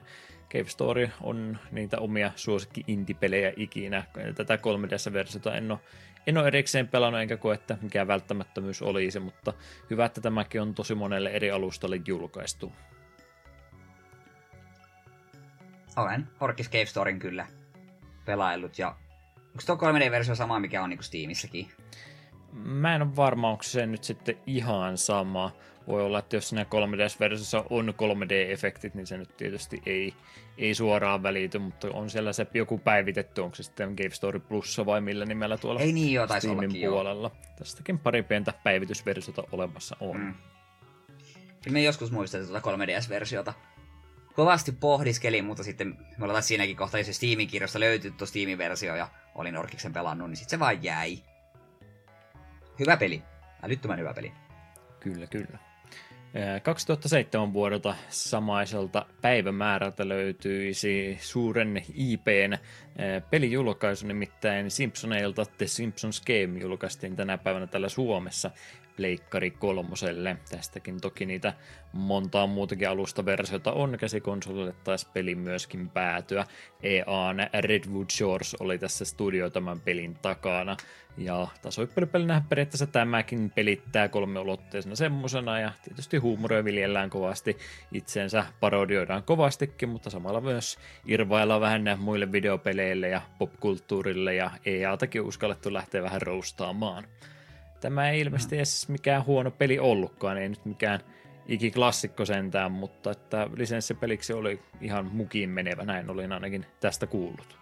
Siis onko tämä nyt se Hit and Run vai joku toinen? Ei, kun tämä on ihan, ihan periaatteessa äh, 3D action happeningi tasohyppelymaskottipeli käytännössä.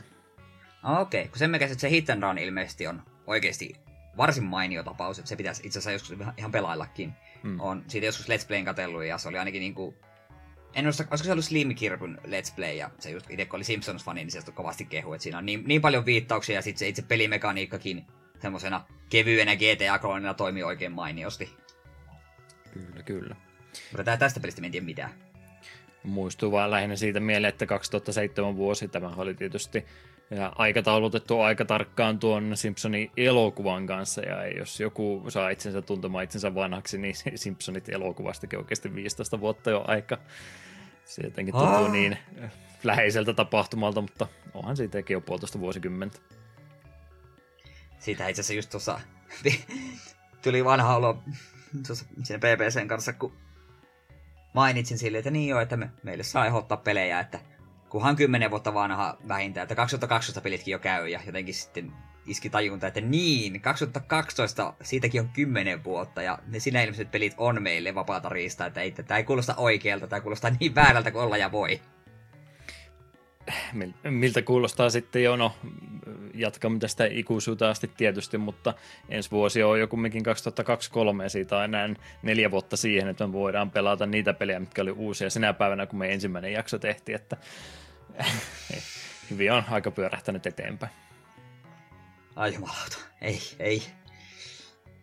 Kyllä, kyllä. Mutta Simpsonit elokuva oli myös kiva. Se piti vaan tuohon väliin sanoa. Oli varmaan viimeinen hyvä Simpsonin asia. En myönnä kyllä, että en ole sen jälkeen sarjaakaan seurannut enää, mutta elokuva itse asiassa oli odotuksen arvoinen kyllä.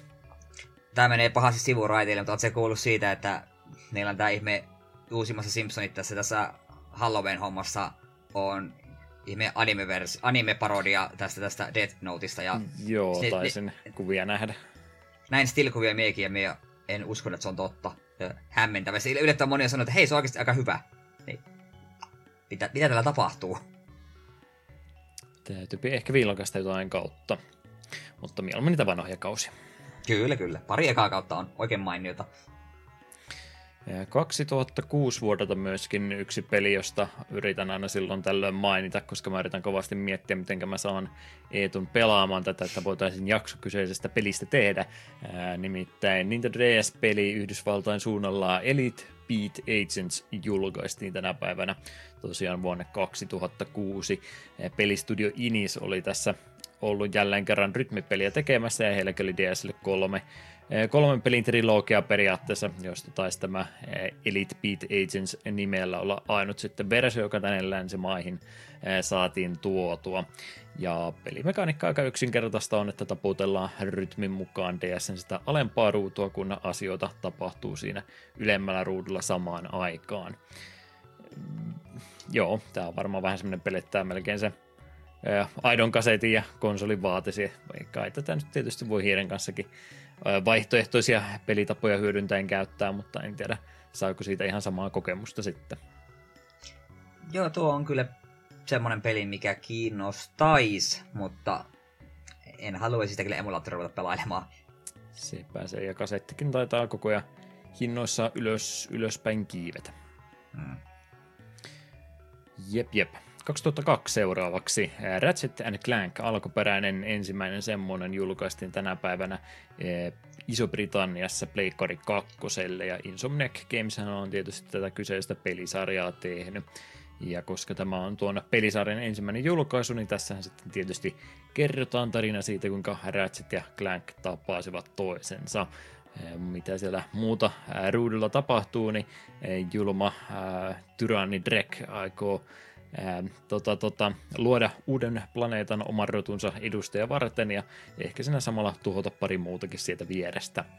Alkuperäistä Ratchet Clankia olen aika pitkälle aikanansa pelannut ja sen jälkeen sitten kaikki on huti mennytkin. Kyllä ne ilmeisesti ihan hyviä pelejä on ja kai se Rift muovit voisi jonain päivänä ottaa kotelon päältä pois, mutta sitäkin edelleen odotellessa.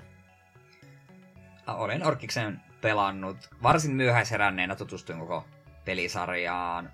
Itse asiassa oli vielä siitä aikaa, kun me opiskeltiin Savonlinnassa. En vielä ollut Pleikkari kolmosta itse hankkinut, oli aika pitkällä Pleikkari kakkosen varassa, niin sen, mehän silloin tosi paljon huutonetissä esimerkiksi ostelin Pleikkari kakkosen pelejä, niin joskus ostin Ratchet Clank niin kuin, Trilogian plus Areenan semmoista yhtenä, yhtenä könttänä ja pelasin kaikki neljä peliä tyylin putkeen läpi. Ja ykkönen on kömpelöhkö verrattuna kakkosen ja kolmosen, on sekin hyvä peli. Ja ottaen huomioon, että se on pelisarjan eka peli, niin paljon voi antaa anteeksi. Nämä oli itselle vähän, en ihan siis ihan tuoreeltaan pelannut, mutta Pleikkari 2 aikaan kumminkin. Oli vaan sellainen, että oli tota, Pleikkari, Pleikkari 1 ajalta sitten omat suosikkitasopeluhaamut sieltä ollut, eli tietysti Crashit ja Raymanit ja Spyroit ja tämmöiset, ja sitten kun pyörähettiin yksi konsoli sukupolvi eteenpäin, ja sitten oikeastaan nämä, nämä kaikki kolme tietynlaisen mahalaskun teki siinä yhtä aikaa, niin mä en oikein koskaan sitten heti varsinkaan päässyt suoraan Ratchet Clankkeihin ja Jack and ja näihin mukaan, mutta sitten kun mahdollisuuden vähän vanhempana niille antoi, niin harmittaa kyllä, että olisi pitänyt tuoreeltaan silloin pelata. Luulin, että sitä silloin teini-ikäisenä, niin eihän näitä tasoittelypelejä enää kehtaa palata, että se on räiskintää räiskintää nyt vaan pelkästään. Mutta haha, siinähän Ratchet Clankissa on räiskintää. Siinäkin on räiskintää kyllä, mutta ei sillä varmaan pääse. Ei tämä nyt Ratchet Clank, Clankista olla clan base läddereitä olemasta, mihin olisi päässyt toisia teini huutoturpia vastaan pelaamaan. No joo, täytyy ehkä myöntää, että ei. Ei tainnut olla ei. Kyllä, kyllä. Viimeinen pysäkki meillä tällä kertaa vie vuoteen 99 asti. Mä oon vähän väärin aina tämän pelin ymmärtänyt, koska mä jotenkin jostain kumman syystä luulin, että tämä oli niin PS2-peli alun perin, mutta ilmeisesti tämä taisi olla sitä ennen, ja oliko tämä jopa ensimmäinen versio tästä noin. No, oli miten oli. Rayman 2, että Great Escape, kun nyt Raymanista juuri puhumaan pääsin, niin kakkos Rayman julkaistiin N64 tänä päivänä Jenkeissä. Ja tässä oli useampi Ubisoftin eri studio kehittämässä tätä peliä kaikille mahdollisille eri alustoille. Ja nyt ollaan tosiaan Raymanin kanssakin siirrytty kolmiulotteiseen ympäristöön. Peli sijoittuu Glade of Dreams-nimiseen paikkaan, jossa Rayman ystävinen on ottanut mittaa admiraali Razorbeardin robottipiraatteja vastaan. Ja peli alkaa vähän synkissä tilanteessa, kun siellä Rayman on kaikki erikoistaitonsakin menettänyt ja joutunut sitten pahisten kaappaamaksi. En tiedä miksi, mutta mulla on erittäin erittäin lämpöisiä muistoja Rayman 2. ja en ole siitä huolimatta sitä koskaan pelannut sen yhden ainoan pelikerran jälkeen. Taisi olla ihan ekoja PS2-pelejä, mitä pelasin muutenkin. Pitäisi palata kyseisen pelin pari. Minulla on myös Rayman 2 todella paljon lämpimiä muistoja, koska en tarkkaa vuotta muista, mutta sain sen PClle ihan pikboksina joululahjaksi aikoinaan ja sitä tuli paljon pelailtua ja oikein oikein oikein hyvä peli en Rayman, silloin Rayman 1 ollut oikeastaan ollenkaan pelannut, tiesin kyllä, että on olemassa, mutta en ole varma, kun mä muistan, ihan toivoin tätä jopa joululahjaksi, mutta me en muista, että mitä kautta tätä peli mun mielenkiinnon silloin herätti. Vai onko tässä ollut vaan silleen, että isoveli on ollut mukana vanhemmille neuvomassa, että hei, ostakaapa tuo lahjaksi, ja se on ollut siinä. Hmm. Kuitenkin, kiitollinen olet sen silloin sain, ja kovasti, kovasti tykkäsin harmillista, että ei, ei taida Big Boxi tai levykään olla enää missään tallessa. No, eiköhän sen digitaalisena helpohkosti saisi hommattua nyttenkin. Mm, totta. Kyllä, kyllä. Joo, Raymani ykkönen oli aina itselle semmoinen peli, että jostain kumman syystä melkein kaikilla tutulla se tavalla tai toisella tuntui olevan, ja se oli aina sellainen, että joo joo, kyllä mä Raymanista tykkään, tai niin, näyttääkin niin hyvältä ja kuulostaa ja hyvältä, ja aina kun Rayman ykköstä pelasi, niin mm, mä tiedän, tyk- tykkäsinkö mä tästä sittenkään, että, mutta kakkonen, kakkonen on ehdottomasti, että kakkonen on kyllä erittäin, erittäin mainio tasohyppelypeli. Ykkönen on kettumaisen vaikea. On. Sitä ei meidän muista, kun oli niin piirteet grafiikat vaan, niin ajattelin, että tähän oli tosi mukava, mutta Raymani ykkönen on kyllä todella haastava. Jep, jep, jep. Siinä meidän aikamatkailumme tällä kertaa palataan eh, nykyhistoriaan mieluumminkin ja vilkastaanpas mitä tässä viimeisen parin viikon aikana jotain retrompaa uutisointia olisi tapahtunut. Joo, julkaisijat Kubite ja Pico Interactive julkaisivat yhteisvoimin tasolokkapelit First Samurai ja Second Samurai vuosilta 91 ja 93. Peli tunnettiin parhaiten Amigan alustalla, mutta ensimmäinen peli nähtiin myös Nessillä ja jatko-osa Mega Drivella. Pelejä on päässyt pelaamaan 3. marraskuuta alkaen konsolialustalle 10 euron hintaan. En voi väittää, että olisi samurai tuttuja pelejä. Ainakaan nimellisesti. Eipä ollut mun melkein laillisten tota, tota, Amiga diskettien joukossa kyllä näitäkään, että on mennyt valitettavasti iteltänikin ohitse. Siellä on ihan tyylikkään näköisiä ja hyvältä kuulostavia tasohyppelytoimintapelejä kyllä Amigallakin, vaikka pilvin pimeemo, josta ei yhtään mitään itsekään tiedä. Hmm. Sitten Kubite myös ilmoitti, että N64-peli Clover olisi saapumassa myyntiin Switchille. Interactive Studiosin kehittämä peli julkaistiin alun perin vuonna 1999 eriko, erikoista, että ei tule Switch Online, vaan tulee ihan sellaisenaan. Clover on ilmeisesti niin tärkeä peli, että siitä täytyy erikseen maksaa. Niin siis se pelata sille jollain hanskalla. Joo, kyllä, kyllä. Tämä on tota, varmaan N64-pelikirjaston eniten mielipiteet jakava pelijulkaisu. Jotkut tätä pitää aivan kulttiteoksena ja toiset on, sanoo, että ehdottomasti surkein peli, mitä koko alusta on pelannut, niin tietynlainen kuriositeetti kyllä on, että mikähän tässä nyt oikein homman nimi on, että minkä takia täältä tulee niin laidasta laitaan mielipiteitä tästä pelistä. Mm. Siinä vähän... Mm. Pitää, pitää jakso varmaan joskus tehdä ja selvittää. Joo, siinä mielessä vähän pienempi uutinen kumminkin, että tämä on Cloveri on ollut kyllä PCllä jos tiimilläkin useamman vuoden, että nyt on vaan tosiaan julkaisu sitten Switchillekin. Ah, niin muuten olikin, totta. Mulla olikin vähän outo mielikuva, että ihan kun tämä peli olisi ollut uutissa joskus. Sitten tunnetun PC-klassikon Mystin jatkossa Riven tulee saamaan uusion version alkuperäiskehittäjä Saiyanin toimesta. Yksittäisiä kuvakauppauksia lukuun ottamatta peliä ei ole esitetty vielä tarkemmin, mutta peli tullaan rakentamaan alusta asti uusiksi. Ympäristössä pääsee nyt myös liikkumaan vapaasti kolmiulotteisessa ympäri... Ympä... Niin, pääsee, vapaasti pääsee liikkumaan kolmiulotteisessa ympäristöissä nytten. Ympäristössä on. pääsee nyt myös liikkumaan vapaasti kolmiulotteisessa ympäristössä, joo. Potkut näiden muistiinpanojen kirjoittajalle, please. Pointti tuli kumminkin läpi. Kyllä, kyllä. Vapaasti pääsee liikkumaan, ettei ole tota, stilliruutuja liikutaan videolla toisesta paikasta toiseen, että sen verran vähän täysin 3D-mallinnettu ympäristö siis tällä kertaa olisi. Mitä silloin, kun me Mystijakso tehtiin, niin Riveniä kehuttiin kovasti paremmaksi peliksi vielä sen jälkeen, että pieni kiinnostus, mutta mulla oli se alkuperäisen Mystin kanssakin kärsivällisyys aika, aika nollassa, niin en tiedä osaisinko ihan täysillä tätäkään arvosta. Joo, se on kuitenkin... Myös oli mielenkiintoinen tapaus, mutta oli vaan niin pirullisen hankala, että ei sitä niin kuin silleen... Se on kiva, että se on olemassa, ja varmasti sarjan fanit on mielissään, että tuo Rivenkin päästä saa uusi julkaisu, mutta henkilökohtaisesti ei niin kuin juurikaan liikuta melkein tuommoiset tota, kunnon, oikein kunnon pulmailu aivopähkinäpelit vaati sen, että kun sä aloitat tämän pelin pelaamisen, se iskee Steamista kaikki muut pelit lukkoon siihen asti, kun sä oot läpäissyt sen. On nopeasti kun ajatus lähtee harhailemaan, niin ei, ei tee mieli haastaa itseänsä enää tuommoisten pelien kanssa. Meistä on mm. tullut pullamössö pelaajia tässä viime vuosina. Tai kyllä, kyllä. Me ollaan, to- me ollaan totuttu siihen, että peli pitää kirjaa meille pusleista ja vetää meitä kädestä, niin sitten kun mm. Mysti heittää siitä, että no niin, nyt kädestä ei muuten pidellä yhtään ja parasta tehdä itse muistiinpanoja, niin sinne tulee orpo-olo. Kyllä, kyllä. Si- Sitten. Siellä on myöskin yksi uutinen, mistä puuttuu selvästikin vuosilukuun, jos ihan muutama sekunnin jo tuosta osaat odottaa, niin tämmöistä viivehetken paikkaamista. Eihän ne tämän näköjään siis se kirjoittaja tehnyt kunnolla valmiiksi. No niin. E- eilen niin uho, että siellä on muistinpanot valmiina, että Joo, ei hätää. Ei se ihan ollutkaan. Joo, Noiturin ensimmäinen pelijulkaisu vuodelta 2007, Witcher 1, tulee saamaan remakein.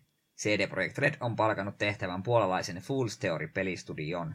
Alkuperäinen studio tulee kuitenkin seuraamaan ja avustamaan kehityksessä läheisesti. Ja pelimoottorina toimii Unreal Engine 5. Tää on oikein, oikein kiva uutinen. Minä olen vieläkään Witcher 2 jatkanut siitä alkumetreiltä, mutta Witcher 1 aikoinaan pelasin ja tai aikoina ja aikoina muutama vuosi sitten. Mutta kuitenkin, niin Witcher 1 oli tarinallisesti tälle tosi mielenkiintoinen. Olihan se pelimekaanisesti tosi kömpelö ja semmonen, niin ihan hyvä, että ne sitä vähän updateaavat. Nyt tulee taas se kysymys sitten mieleen, että pitääkö se kauhealla kiireellä alkuperäinen julkaisu pelata ennen remake. Mie veikkaan, että kannattaa ehkä ottaa suoraan tuohon remakeen. Se, se, se ykkönen on hyvä peli, mutta se on niin helvetin kömpelö. Hmm. Sitten vielä kotimaan kirjeenvaihtaja Liquidudin linkkaama uutinen. Seikan amerikkalaisen pelistudion Segasoftin viimeistelemättä ja julkaistu ääneen pelin The Sacred Poolsin alfaversiot ovat löytyneet. Studion entinen peliteste Joe Kane ilmoitti, myö, äh, ilmoitti The Gaming Alexandrialle, että hänen kollegansa on säilyttänyt pelin Saturn, PlayStation ja PC-versiota kotonansa.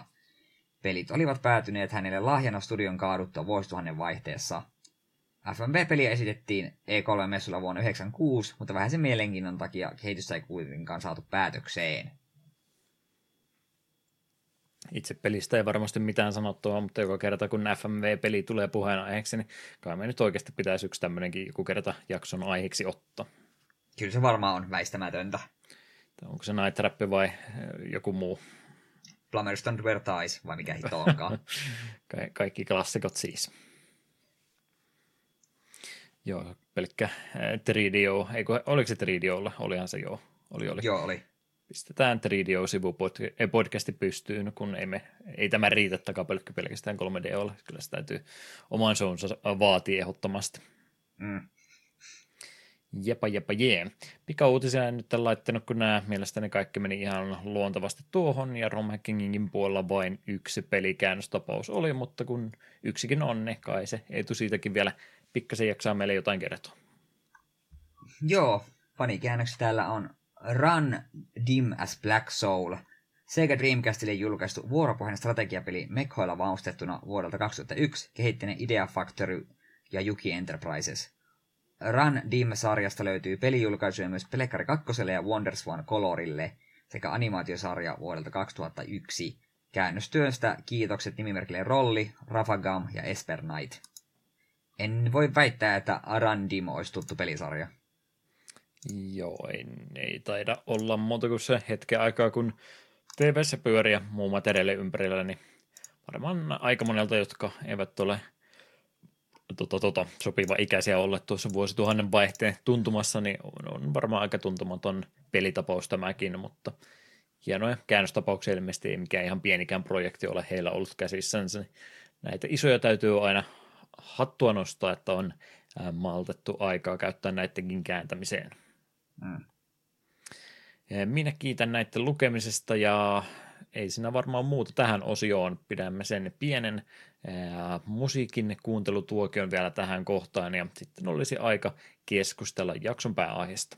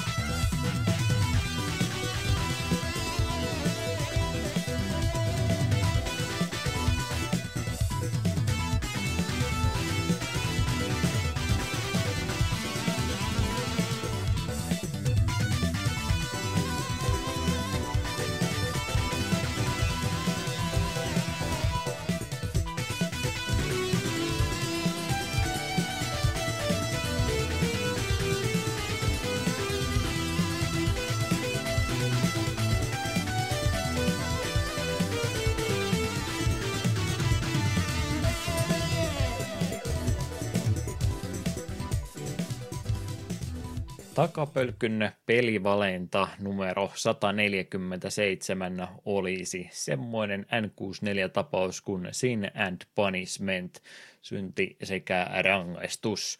Eeton valinta oli meillä tässä kohtaa ollut. Olin vähän suostutellut, että otetaan nyt niitä N64-pelejä sitten, kun on, niin ollaan aika vähän niitä harrastettu vuosien varrella, niin mikä ajoi siihen, että siinä Punishment oli nyt semmoinen, että se pitää tässä kohtaa pois hoitaa.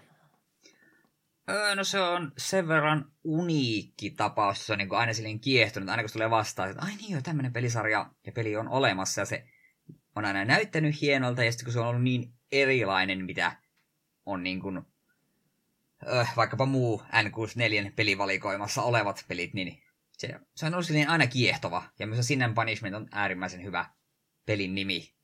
Ei, ei varmaan ole sukua tälle venäläiselle klassikko-romaanille Rikos ja rangaistus. Tuskinpa. Ja nimestensä huolimatta niin myöskin semmoinen peli, että vaikka englanninkielinen titteli tällä on, niin ei, ei ole lokalisoitu tätä ollenkaan virallisesti. No periaatteessa on virallisesti, mutta siitä sitten kohta vielä vähän enemmän. Jatkokysymyksenä vielä, että joko meillä rupeaa tämä pelistudio Teresuren tota, jonkinlainen, jonkinlainen määrätarve olemaan täynnä, että pitääkö me vähän, vähän jättää vähemmälle näitä jatkossa. On nimittäin aika monta Teresuren peliä tässä viime aikoina varsinkin pistetty putke. Mm, oliko Jet Force Geminikin Treasurein? Sitä en muistakaan, mutta mitäs me nyt ollaan ylipäätänsä Ikarukaa ollaan käyty, Dynamite Headi ollaan käyty läpi ja oliko meillä joku kolmas sitten vielä ja siinä punishmentti siihen päälle vielä, että ollaan me varmaan jo neljä peliäkin vedetty. Ollaanko me Gunstar Heroesista tehty jakso? Olla. Okei, ainakin neljä peliä, että hyvää vauhtia ollaan koko Treasurin pelikatalogi siis käymässä tässä läpi ennemmin tai myöhemmin. Joo, kun minun just Oliko sitten Mischief Makers tätä kanssa olla Treasurein? Että niin kuin Mischief Makers ja Force Gaming on molemmat semmoiset, että jossain kohtaa me haluaisimme kyllä, että jakso tehdään, koska molemmat pelit kiinnostaa paljon. Eli suosiolla tehdään kaikki, kaikista heidän peleistä ainakin jakso. No kun pääsääntöisesti Treasure tekee hyviä pelejä, niin ei se meidän vika ole. Ei, eihän se ole. Itsellekin jaksoehdotus kyllä ihan lämpöisesti kelpasi peli. Eh, screenshoteltaan vaikutti yhdeltä omalta suosikki SNES-peliltä, eli Wild Gunsilta, joka nyt ei raideräiskintä varsinaisesti ole, mutta shooting gallery-peli kumminkin, ja se on kyseinen Kapal-like shooteri, alagenre, semmoinen äärimmäisen ali edustettu pelitapaus ja yrittänyt aina löytää, että onko siellä sitten mitään unikimpaa variaatiota siitä, niin tämä sinne panismetti kyllä yllättävän hyvin sinne suuntaan menee, niin nyt mielenkiinnolla varmasti kirjoitettu, että mitenkä Wild Guns fanaatikolle niin tämmöinen peli maistui. Totta. Mutta, mutta Treasure tosiaan studiona täällä jälleen kerran meillä on. Ehkä nyt vielä muistissa teillä saattaisi siis olla, että minkä monen studio on, mutta pikaisesti uudestaan vielä läpikäytynä 92 vuonna perustetusta studiosta olisi kyse.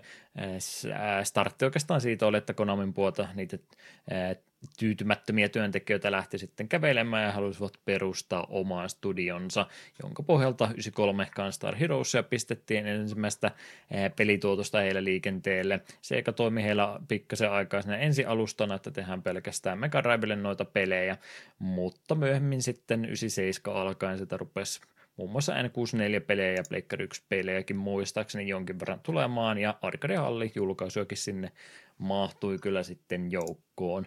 Ja jonkin verran tietysti eh, kassa-arkkua piti kasvattaa jonkinmoisella lisenssipeleillä, niin Astropoita, Hajimeno, Ippoa sekä Bleachia siellä myöskin myöhempinä vuosina sitten joukkoon mahtui, millä he rahoittivat toimintaansa.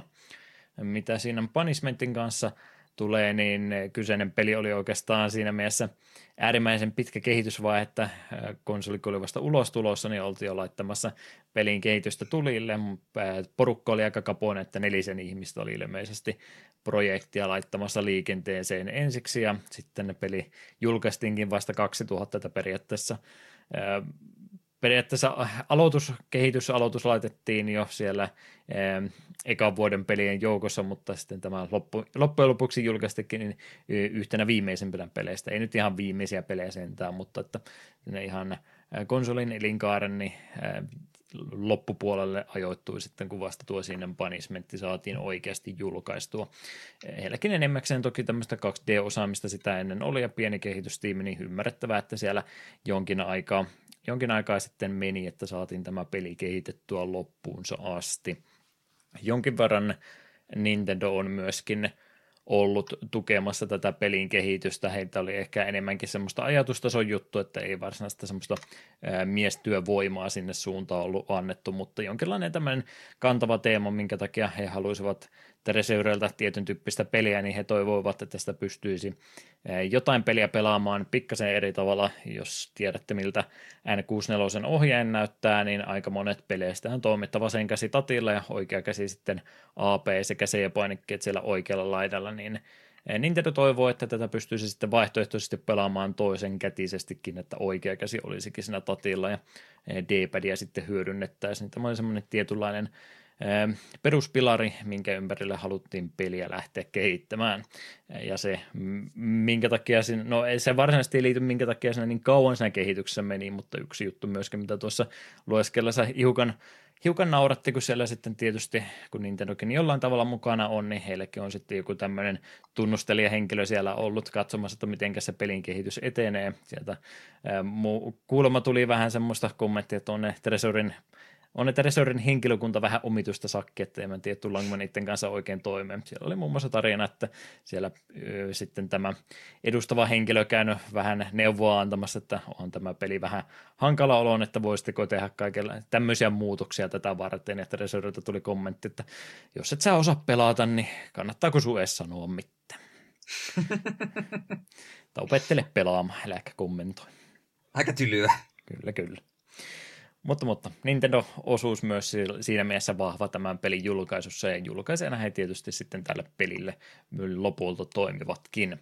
Lopullinen julkaisu tapahtui Japanissa marraskuun 21. päivä vuonna 2000, ja emme sitten sitä valitettavasti saatu tänne muualle maailmaan, vaikka englanninkielinen ääninäyttely tuosta pelistähän löytyikin, ja muutenkin ei semmoinen peli ole, mikä välttämättä sitä japanin kielen tai toisen enempää olisi osannutkaan. Ymmärtääkseni varsin tykätty importtauspeli silloin aikanaan tämä on ollut alkuvalikoista, kun vaan läpi pääsee, niin peliä kyllä pystyy pelaamaan ihan mainiosti ilman minkäänlaista japanin kielen taitoa. Niin, e, jonkinlaista kulttimainetta siis tämäkin keräsi ympäri maailmaa, vaikka sitä ei virallisesti Japanin ulkopuolella koskaan julkaistukaan. Mutta onnen aika toki sitten myöhemmässä vaiheessa koitti, kun Virtual Console-palvelu saatiin viin kautta aikaiseksi, ja 2007 vuonna sitten e, rukouksiin saatiin vihdoinkin vastaus, ja ihan englanninkielinen julkaisu tälle pelille sitten tehtiin, että periaatteessa muuten sama peli, mutta valikot englanninkieleksi käännettiin, mikä oli kyllä ihan hieno temppu kyllä. Wii Uun Virtual Consoleen tämä saapui myöskin myöhemmin 2015 ja nyt sitten hiljattain Switch Online tänne N64 Expansion Packiin myöskin, että näillä Nintendo konsolialustoilla niin on päästy sitten digitaalisesti peliä kyllä muuallakin pelaamaan, mikä on mainiota. N64 tosiaan alkuperäinen konsolialusta meillä ja tietynlainen rail shooteri kautta eh, shooting gallery tyyppinen peli meillä olisi tässä kyseessä. Eetu, mitä sanottavaa pelin tarina puolesta? Jonkinlainen pohjustus, olkaa hyvä. Joo, täällä on mulla valmiiksi kirjoitettuna pätkä ja pitääköhän nyt hatustanne kiinni, koska tämähän peli sijoittuu kaukaiseen kaukaiseen aikaan ja vuoteen 2007, jolloin maailma kärsii nälänhädästä. Tähän ratkaisuksi on kehitetty geneettisesti muunneltu uusi rotu, jonka tarkoitus on tulla kasvatetuksi kuin karja. Näitä olentoja paimennetaan Pohjois-Japanissa, kunnes ne alkaa mutaation seurauksena hyökkäillä ihmisten kimppuun. Nämä mutantit nimetään ruffianeiksi, ja kansainvälinen järjestö Armed Volunteers koettaa heitä, näitä, näitä, äh, näitä mutantteja pysäyttää, mutta samalla kuitenkin alistavat japanilaisia siinä ohessa – sitten tämmöinen mystinen Achi johtaa toista organisaatiota, joka taistelee Japanin kansan puolesta sekä ruffianeita että Armed Volunteersia vastaan. Ja tämän or- organisaation riveistä taistelevat myös pelin päähahmot Saki ja Airan. Tämä tuli erittäin kovaan tarpeeseen, sillä vaikka pelistä se englanninkielinen ääninäyttö löytyy, enkä mitään välivideota skipannut. Nyt mulla ei ollut kyllä pelin pelaamisen jälkeen niin kuin yhtään kärryä siitä, että mitä tässä tapahtui. Juu, ei minullakaan. Peli ääninäyttö, mä en, mä en oikeasti oikein sanonut. No siis, kyllähän siis englantia puhuu, mutta emme niin kuin minkäänlaista asiayhteyttä yhtään mihinkään oikein saanut sitten ynnättyä, että peli muutenkin loikkii kohtauksesta toiseen aika iloisesti ja jotain siinä tapahtuu ruudulla ja ammuin, ammuin vaan kaikkea, mikä liikkui, se riitti minulle, mutta peli ei ehkä tätä sitä tarinallista puoltansa niin osaa kovinkaan hyvin esille tuoda. Vähän tämmöinen ei, ei nyt skifi-henkinen, mutta skifi-elementtiä sisältävä peli kumminkin lähitulevaisuudesta vuodelta 2007 siis. Kyllä. Joo, siis jos minä en olisi lukenut Wikipediasta tarinatiivisyystä, niin en myös tiennyt yhtään, mitä mä tähän sanonut. En, en minä tiedä, jotain juttuja siinä ammuttiin jostain syystä. Joo, anime-henkinen tarinapuoli siis, mutta ei, ei sen oikein kärryllä pysy, eikä onneksi tarvikkaan, tarvikkaan pysyä, että vähän nyt teemaa, teemaa haluaa tälle pelille tällä tavalla tuoda, mutta ei mistään ympärillä tapahtuvasta oikeasti varsinaisesti mitään tarvitsekaan tietää. Jep. Ennen kuin no, pelin mekaniikkoja ja muita lähteä purkamaan läpi, niin minkälainen suhde sulla on tämmöisiin rail kautta siihen rinnastettaviin peleihin, että ootko niitä kuinka paljon aikanaan pelannut? todella vähän. Ihan niinku... En mä osaa varmaan yhtä pelisarjaa tähän heittää, mitä mä olisin Se Joskus jossain tyyliin, kun ollaan koulunkaan luokkaretkillä käyty jossain huvipuistossa ja siellä on sitten joku arkadekone, missä saa pysy-ohjaimella ammuskella, niin se on niinku mun lähin kosketus rail shootereihin. Mm. Ah, no sitten tietysti tätä House of the Dead, niin, niin tuolla tuolla Wiillä oli kaverin kanssa ihan hauskaa. Joo. Pääs vi- viimotella osoittelemaan, se oli kivaa. Joo, kyllä ne periaatteessa samaan puolen menee. Toki kun tuommoista raideeräiskinstä puhutaan, niin monet varmaan ajattelee ne Panzer ja tämmöisinä.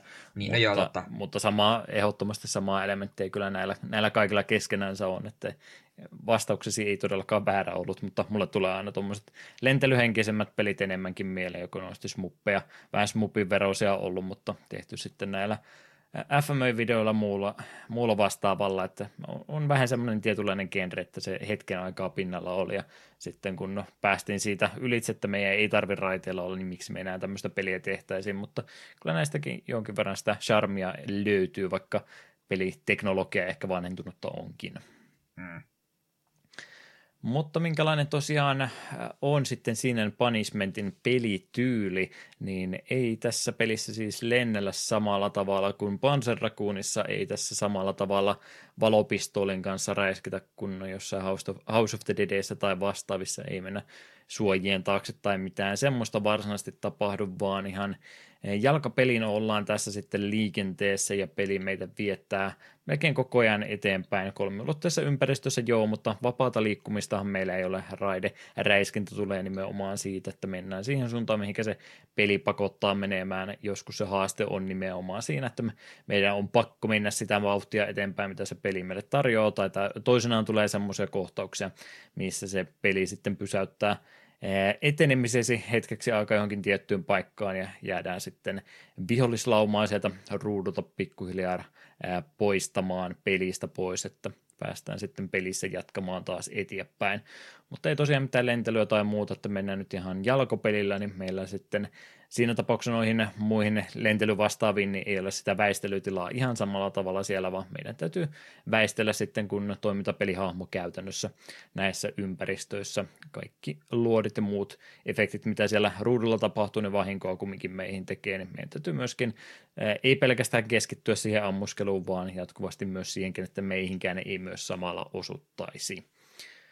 Mutta, mutta yksi tosiaan se kantava tekijä, mitä tuossa moneen kertaan jo mainitsin, niin nimenomaan olin tähän ohjausmekaniikan ympärille peliä lähdetty hyvin vahvastikin rakentamaan, niin ennen kuin menen siihen sen enempää, tämä oli nyt ehdottomasti semmoinen peli, missä mä olin erittäin erittäin iloinen, että ootin, että tuon N64-ohjaimen saisi ensiksi.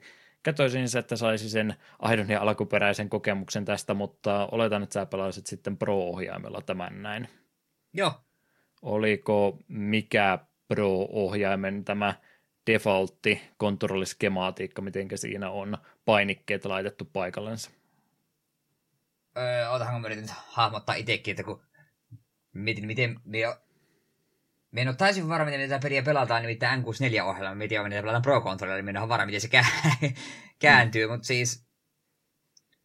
Tämä oli vähän nä- siis modernimpaa, että vasemmalla puolella liikkumiset ja oikeassa tatissa tähtäämiset ja Joo. takapainikkeessa ampumiset, joo. joo. Eli se on käytännössä yritetty modernin pelin kontrolliskemaatiikkaan laittaa. Kuulostaa senkin kovasti siltä, mikä ei todellakaan väärä tapa ole, että olemme tottuneet tuon tyyppisen ohjaustyyppi jo entuudestansa, mutta se mikä minun mielestä tästä tekee nimenomaan vahva N64-peli on se, että nyt on oikeasti yritetty miettiä, miten sitä ohjainta pitäisi käyttää, niin se tosiaan erikoisuutena tässä on, kun pystyy sitten alkuperäisen ohjaimen kanssa periaatteessa kahdella ihan eri tapaa pitämään sitä käsissänsä. N64 ohjaimessa toki on nämä vasen ja oikea laita olemassa, mutta sitten on vielä tämä keski, keskiosa tästä ohjaamissa, missä tämä meidän ainoa analogitattimme on, niin tästä pystyy tosiaan ottaa joko vasemmalla tai oikealla kädellä kiinni ja käyttämään sitten kaikkia muita painikkeita toisella kädellä. Pienet erot toki on, C-painikkeet ja D-pad ei ole toisinsa verrattavissa, mutta periaatteessa voit ihan kummin tahansa päin laittaa. Ja mulla oli semmoinen ensi, ensi ajatus tietysti siinä sitten, kun on on jotain muitakin 64 pelejä pelannut tai ainakin saanut semmoisen olettamuksen, että se vakio-ote on, että otetaan vasemmalla kädellä siitä tatista kiinni ja sitten kaikki muu tehdään oikealla kädellä, niin se oli periaatteessa väärä. Te tiedätte kumminkin, että mä aika vähän haluan pelata räiskintäpeliä ohjaimella, koska mutta on tai ei minä ole koulutettu, mutta minä olen kouluttanut itse itseni äh, hiirellä ja näppiksellä kaikki räiskinnät pelaamaan ja minä nokkani nirpistän äh, ohjaimen kanssa räiskintäpelien pelaamisen, kun se vaan tuntuu, tuntuu niin väärältä, Mut, mutta sekin vähän kokemus, mitä ohjaimen kanssa räiskinnästä on, niin äh, ensin vei, ensin vei kyllä vasen käsi sinne tatin kohdalle, mutta piti sitten vaihtaa nimenomaan tämä äh, toinen ote, mitä se Nintendokin varmaan halusi, että näin päin enemmän pelattaisiin, että oikea käsi tatilla tähtäimessä, vasen käsi D-padista liikkumiset, takapainikkeessa, olkanappaimessa siis nimenomaan hyppyjä ja sitten ampumisnappain tuolla Z-triggeri nimelläköhän sitä tuossa alkuperäisessä ohjelmassa siellä ohjaimen takana laitettiin, niin harvoin enää nykypäivänä tulee semmoista oloa, että herra, joku on oikeasti miettinyt alusta asti, miten tehdään peli ohjaimen ympärille. Sitä ei kyllä enää nykypäivänä tapahdu. Se oli semmoinen muka, mukava fiilis, kun ajattelin, että herra, on joku, joku on oikeasti miettinyt ajan kanssa, että miten tämä pitäisi tehdä. Ja oletan, että sulla ei tämmöistä, tämmöistä tota valaistumisen hetkeä tullut Pro-ohjaimen kanssa, että se oli vaan periaatteessa peli muiden joukossa. Joo, oli siinä vähän niin kuin semmoista itse, että piti vähän niin kuin löytää, että okei joo, tällä tavalla tämä pelikontrolli toimii, mutta sitten kun niihin pääsi sisälle, niin sitten että okei, tämä tuntuu loogiselta. Kyllä siinä välillä täytyy myöntää, kun se miettii, niin tuo on varmasti N64-ohjaimella niin kuin paljon parempi vielä kokemuksena. Että tavallaan tuntuu sitten, kaikki, tunt, kaikki tuntuu loogisemmalta. Joo, en mä sano, että sillä olisi helpompi pelata, varsinkaan nyt tuorempi, nykyaikaisempi pelaaja, joka on kaikkeen muun tottunut, niin mä veikkaan, että mä itsekin pärjäsin tuossa pelissä Pro kanssa paremmin, mutta kun oli vaihtoehto nyt sitä alkuperäistä käyttää, niin oli, oli kyllä mukava todeta, että tämä, tämä oikeasti toimii tällä tavalla ja toimii kahdella eri tavalla yhtä aikaan. Aika, aika harvinainen tapaus siinä mielessä. Mm, aivan. Mutta ei sillä, että nimenomaan se ohjaajan valinta nyt se enempää ja tässä jumittavan, vaan tuosta tuli oikeastaan ne toiminnot, mitä tässä pelissä siis pääsee tekemään. Tatilla tähdätään ruudulla liikkuvia asioita, ampumispainikin jossain oloka kautta takapainikkeessa meillä on, ja väistelyä varten sitten eh, D-padi tai D-padin verrattava toinen ohjaustapa, plus sitten hyppypainikkekin meillä on olemassa. Eh, D-padin ja hypyn väistelyt käytännössä sitä, että joitain – joitain tota lyöntejä, mitä sieltä tai ammuksia tai muuta tulee, niin on niin leveitä niin matalalla tulevia, että hyppäämällä täytyy niitä sitten väistää, mutta D-padissakin sitten vanhat perinteiset, no tuohon aika vielä perinteiset, mutta nykyään perinteiset dodge-rollit kyllä löytyy, eli immunity frameja löytyy sitten myöskin, jos haluaa rohkeasti pyörähtää vaan sitä vihollista kohden, niin tämäkin tässä pelissä kyllä sitten toimii niin ajottamalla tuota väistämistä kovastikin tehdään, mutta kyllä näissä peleissä ehdottomasti semmoinen jatkuva kahta, kahta asiaa on niin kuin pakko kierroon katsoa jatkuvasti, että mielellään mahdollisimman nopeasti uh, uhat sieltä ruudulta täytyy poiskin saada, mutta pakko on koko ajankin myös seurata sitä, että mitä siellä sun omalle hahmolle tapahtuu, niin se on näiden shooting kallereiden se perus, perusvaikeustason tuo ja että täytyy kahteen asiaan keskittyä sitten aika tarkasti yhtä, yhtä aikaa. Onko kuinka luonnollista, että tämä sulle tapahtuu vai tuliko kuinka paljon tarpeettomia osumia otettua sitten, kun ei molempiin pysty keskittymään tasapuolisesti? Öö, pelkäsin, että olisi suurempia hankaluuksia, mutta on mekin kuitenkin Wild, Gun, Wild Gunsia jonkin verran pelannut ja tälleen, niin osas kuitenkin tavallaan keskittyä molempiin yhtä aikaa, ja pääsääntöisesti kaikki perusviholliset kuolee sen verran nopeasti, että minun mielestä se oli aika helppo niin pysyä kärry, kärryillä siinä, että py, pystyt va- vahtimaan aika hyvin minun mielestä sekä hahmoa että niin kuin, kohteita. Näissä peleissä kumminkin, jos nyt jostain kumman syystä ei tämän tyyppisiä pelejä ole pelannut ja mielikuvat tulee nykyisestä nopeatempoisista Äh, militari FPS-peleistä ja muista, niin tässä siis henki ei lähde siitä, että joku ampuu sinua kohde ja se on niin kuin saman tien se luoti, napsahtaa sinuun, vaan tämä on siinä mielessä, vaikka välillä tilanteet ruudulla hektiseksi menisikin, niin se, että vihollinen ampuu ja se osuu sinuun, niin siinä on yleensä kumminkin se parin sekunnin viive ennen kuin se äh, luoti kautta mikä tahansa muu projektiili sieltä kohti tuleekaan, niin siinä on sitä väistämisaikaa olemassa. Enemmän se ei mene ihan bullet hellin puolella, mutta täytyy kumminkin kumminkin miettiä sitäkin, että voin tehdä isoja nopeita väestöliikkeitä, mutta ne luodit kyllä sieltä mitä tulee, niin seuraa, mua, eh, seuraa sinua siinä myöskin jatkuvasti, plus välillä sitä tavaraa on siellä ruudulla niin paljon, että välillä semmoinen sokkona jatkuva tota, pyörähtely suunnalla ja toiselle, niin ei välttämättä se oikea strategia ole, että ää, näyttää nopeatempoisemmalta, mutta, nopeatempoisalta, mutta kyllä tässä paras tapa tämmöisiä pelata on, niin pitää se pääviileänä ja aika pienellä väistöliikkeellä tehdä. Siinä mielessä tulee, tulee kyllä mun pitkin mieleen, mutta ei, ei missään tapauksessa muppin vastaista tai verrattavissa olevaa vaikeustasoa tämmöisestä kyllä löydy. Juu, ei. Että kyllä se niin kuin, nimenomaan tuo, että ottaa rauhallisesti, niin ei pitäisi olla mitään hätiä. Jos peri, liikaa hätiköimään ja tälleen, niin sitten siinä helpommin käy, käy huonosti. Vaikka siinä välillä ruudulla on tosi paljon liikkuvia osia tälleen, niin aika harva asia on yhtä aikaa kuitenkaan akuutisti uhkaava. Että vaikka ruudulle lentäisi kerralla 15 eri vihollista, niin niistä todennäköisesti kukaan ei sinun tee damakea vielä hetkeen. Se kerket ne kyllä sieltä sohasta alas. Semmoisella jatkuvalla keskittymisellä periaatteessa pystyy semmoisen pelituntuman tästä löytämään, että melkein kaikki mitä siellä ruudulla tapahtuu, niin siinä on tarpeeksi aikaa annettu kumminkin reagoida, mitä sieltä kohti tuleekaan, niin ei kannata semmoista turhaa hätiköintiä harrastaa. Toki jos äh, haluttaisiin lähteä ihan kun on haiskoreista ottamaan sitten mittaa, niin toki semmoinen pelin ulko-opettelu ehdottomasti vaadittaisiin, mutta se tässä ei normaalisti ole kovinkaan tärkeää. Ainoana poikkeuksena mä ehkä haluaisin sanoa, niin jotkut pelin pomo-tyyppisestä kommandereja ne taitaa olla tässä. Monessa kentässä on joko yksi tai useampikin tämmöinen vahvempi commander-vihollinen, mitkä sitten omaavat vähän omia ylimääräisiä liikkeitänsä, niin ne oli oikeastaan ainut semmoiset, mihinkä mä en pystynyt ihan reagoimaan reagoimaan. Siellä muun muassa pelin ensimmäisen isomman aktin viimeinen bossi, en muista mikä, mikä tämän nimi on, mutta kumminkin ei tule ehkä loppuasti pelasi, niin tämä isompi vähän uhkavampi eh, pomo hirviö eh, verisessä Joo. lammikossa ja muussa, niin täällä oli sitten jo vähän tämmöisiä, ei nyt on Dark Souls-tyyppisiä, mutta että vastaavanmoisia isoja telegrafioituja lyöntejä kautta muuta, mitkä sitten oli vähän semmoisia, että en osannut niitä oikein lukea enkä reagoida ollenkaan, niin se oli semmoista asiaa, mihinkä piti yrityksen ja erehdyksen kautta sitten oppia, että tästä, tämä, tämä, tällä tavalla kun se liikkuu, niin nyt sieltä tulee se oikea oikean käden lyönti ja nyt täytyy rollata tuossa kohtaa, niin eh, semmoisia muutamia paikkoja oli, missä henki lähti aika herkästi ja piti sitten pari kertaa yrittää ennen kuin se iskustui itteensä, että tässä pitää tätä asiaa tehdä, että ihan kaikkia semmoisella ensi yrittämällä mennyt. Huomasitko itsellä samaa vai oliko nämä sulle myöskin lasten leikki?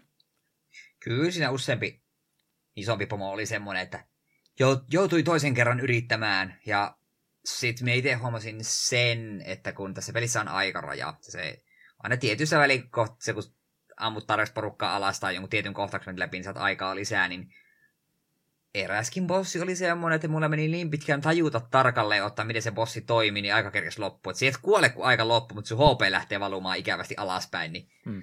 se, oli, se oli ikävä huomata. Jahas, tähän bossiin bossiin pitäisi vielä läimiä hyvää aikaa, ja mulla on jo aika nollissa ja heltibaari alle puolessa, että tämä ei näytä kauhean lupaavalta se voi välillä olla niin joukea, mutta vähän vaikea, että näillä bosseilla saattaa ne weak pointtinsa olla, että Normaalisti tottuu siihen, että kun vaan ampuu jatkuvasti sinne ruudulle, niin hyviä asioita tapahtuu, mutta toisaalta sitten tämmöisten commanderien kanssa niin joutuu pikkasen kokeilemalla kokeilemaan, että mikä tässä oikea lähestymistapa on. Voi olla joku possi semmoinen nimenomaan, että se ottaa kyllä vahinkoa jatkuvasti, kun sä sitä ammut, mutta sitten jos et varsinkaan täysillä aikamittareilla mennyt siinä aikarajat täydessä mennyt sitä haastamaan, niin se voi olla sitten liian hidas tapa yrittää sitä pomoa pelkästään voittaa jonkin verran kannattaa siis silmällä pitää myöskin sitä, että kuinka paljon sitä vahinkoa siellä ruudulla tapahtuu. He, näillä vihollisilla kyllä yleensä helttimittari sitten on, jos ne enemmän osumaa ottaakin.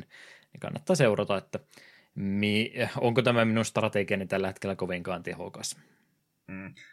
Se oli tuossa aika alkupuolta, niin oli tämmöinen ihmismäinen bossi. Siellä oli pari formia, pitäisi väistellä, ja sitten se rupesi tekemään tämmöisiä syöksyjä sinua kohti. Mie sitä ammuu ja kato, kun HP-mittari ei liiku ja se vaan tekee aina tuon saman syöksyn. Mie vaan väistelee ja ammu ja aika loppuu ja mie ymmärrä mitä tapahtuu. Sitten me jouduin ihan netistä katsoa, että aa, niin totta, mä olin kokonaan unohtanut, jos sä lopetat ampumisen ja sitten näpäytät ampumisnappi, kun vihollinen lähellä, niin taas sun hahmos tekee tämmöisen slash-hyökkäyksen, niin se piti vaan tällä slash-hyökkäyksellä vähän niin kuin deflektaa se bossi siitä pois sun naamassa edestä, niin tuli tyhmä olo. Mm. Se on jo yksi Yksi mekaniikka, mistä ei vielä mainittu, niin miekkakin tältä pelattavalta hahmolta sitten löytyy. Se on aika monikäyttöinen ase tässäkin. Ensimmäinen tietysti on nämä jotkut viholliset, mitkä ei sieltä taustalta semmoista tasasta tahtia tule sinua kohti, vaan joko syöksähtää sinne sun ihon tuntumaan tai joskus saattaa ihan suoraan siihen hypähtääkin sillä, että et edes olisikaan ehtinyt niitä ampumaan, niin miekka on olemassa näitä vihollisia vastaan. Yleensä kerrasta henki heiltäkin lähtee pois, mutta siellä on ei, ei väliposseja tai possiin verrattavissa olevia vihollisia, mitkä sitten osaa tämän miekan lyönninkin blokkaata, niin toisaalta se toimii myös tämmöisenä etäisyyden ottajana, että saa sen kumminkin siitä sinne kursorin kohdalle menemään pois sieltä ihan pelihahmon luota ja vähän sitä etäisyyttä sitten uudestaan otettua sen kanssa. Toinen, mitä vasta itsekin enemmän rupesin huomaamaan, huomaamaan tuossa toisella pelikierroksella, että tuo Miekka on myös aika, aika monessa kohtaa niin toimii projektilien kimmottajanakin, että siellä on tietynlaisia ohjuksia tai vähän isompia, hohtavampia energialuoteja tai vastaavaa tulossa, niin yllättävän monta asiaa tässä pystyy myöskin takaisinpäin lyömään, mikä myöskin peli kannustaa kovasti tekemään, koska se on sitten se, millä jotkut pomotastelutkin niin oikeasti saa sitten jonkinlaisen aikarajaa hoidettu, että monella niillä voi olla jotain tämmöistä risk tyyppistä palkintoa siellä olemassa, että siellä tulee sitä uhkaavan näköistä ohjusta kohti, mutta sen pystyykin ehkä deflektaamaan sitten possia kohde oikein ajoittamalla, niin sitäkin kannattaa kyllä ahkerasti harrastaa, että miekkaa kannattaa käyttää niin paljon kuin sitä suinkin vaan pystyy käyttämään. Mm, ehdottomasti. Yksi, mikä oli semmoinen pieni juttu myös, tämä oli myös juttu, että vaikka tuo trainingin moden tuossa pelissä ensin läpi kävin, niin siitä huolimatta en, ei vaan rekisteröitynyt koko asia ollenkaan mieleen, kun rupesin sitä miettimään muuta vähän vaikeampaa kohtaa, että oliko tähän nyt jotain helpompaa tapaa olemassa näitä isoja vihollismääriä, heikkoja semmoisia ottaa sieltä ruudulta pois, vai mitä mun oikein tässä, mitä minä tulin väärin tehneeksi, niin unohdin kokonaan vaikka sen training modessa peli minulle kertoikin, niin tässä on itse asiassa kaksi eri kursorimoodiakin olemassa. N64 ohjaimen painikkeessa ainakin A-painikkeen takana laitettuna. Normaalisti käytät varmaankin tätä ei-lukittuvaa versiota kursorista niin paljon kuin suinkin mahdollista, eli ihan vapaa, vapaa kursori kun menee, niin tämä ampuu siinä tapauksessa sitä maksimiteholla olevaa asetta maksimivahingolla siis jatkuvasti, mikä on se, että se tekee enemmän vahinkoa, mutta peli ei auta sua tähtäämisen kanssa ollenkaan, niin sinä olet sitten itse vastuussa sataprosenttisesti, että se kursori oikeassa paikkaakin on. Mutta sieltä löytyy myös vaihtoehto, että kun A-painiketta painaa, niin täältä löytyy sitten tämä automaattisesti lukittuva kursori, mikä nyt muuten ihan samalla tavalla edelleenkin toimii, mutta se sitten nimenomaan eh, vihollisen tarketoituukin ja pystyt sitä kautta sitten sataprosenttisesti keskittymään pelkkään väistelyyn ää, sillä, tota, että se kursori on jatkuvasti lukittuna siihen, missä se pitäisikin olla. No, miksi et käyttäisi tätä jatkuvasti, niin se johtuu siitä, että tämä autolukittuva versio tekee paljon vähemmän vahinkoa sitten kuin tuo vapaasti liikkuva kursori, niin sitä nyt kannattaa käyttää vain harkiten tietyssä kohtaa. On joitain bossitaisteluita, missä itsekin tykkäsin aina välillä vaihtaa välissä, kun tuli sitä vähän vaikeampaa väistettävää asiaa, niin tykkäsin laittaa tätä autolukittuvaa versiota aina toisenaan päälle. joskus tosiaan, kun oli niitä semmoisia hetkiä ruudulla, että siellä tulee oikeasti nyt semmoista tahtia sitä vihollista kohti, että mä nyt periaatteessa voisin ne saada alas, mutta sitten kun eh, tämä pelaaminen menee jo enemmän vähän missile kommandin puolelle, niin tykkään sitten jo siinä kohtaa ruveta pistämään tätä automaattisesti lukittuvaa versiota ihan sen takia, kun nämä kumminkin yhdestä luodista kuolee, niin miksi en tätä käyttäisi. Mutta se oli jo semmoinen asia, mitä meinasin sivuuttaa ihan kokonaan ja vasta toisella kierroksella se huomasin, niin oliko Eetu vähän fiksumpi tämän kanssa, että osasitko oikeaoppisesti molempia moodeja käyttää.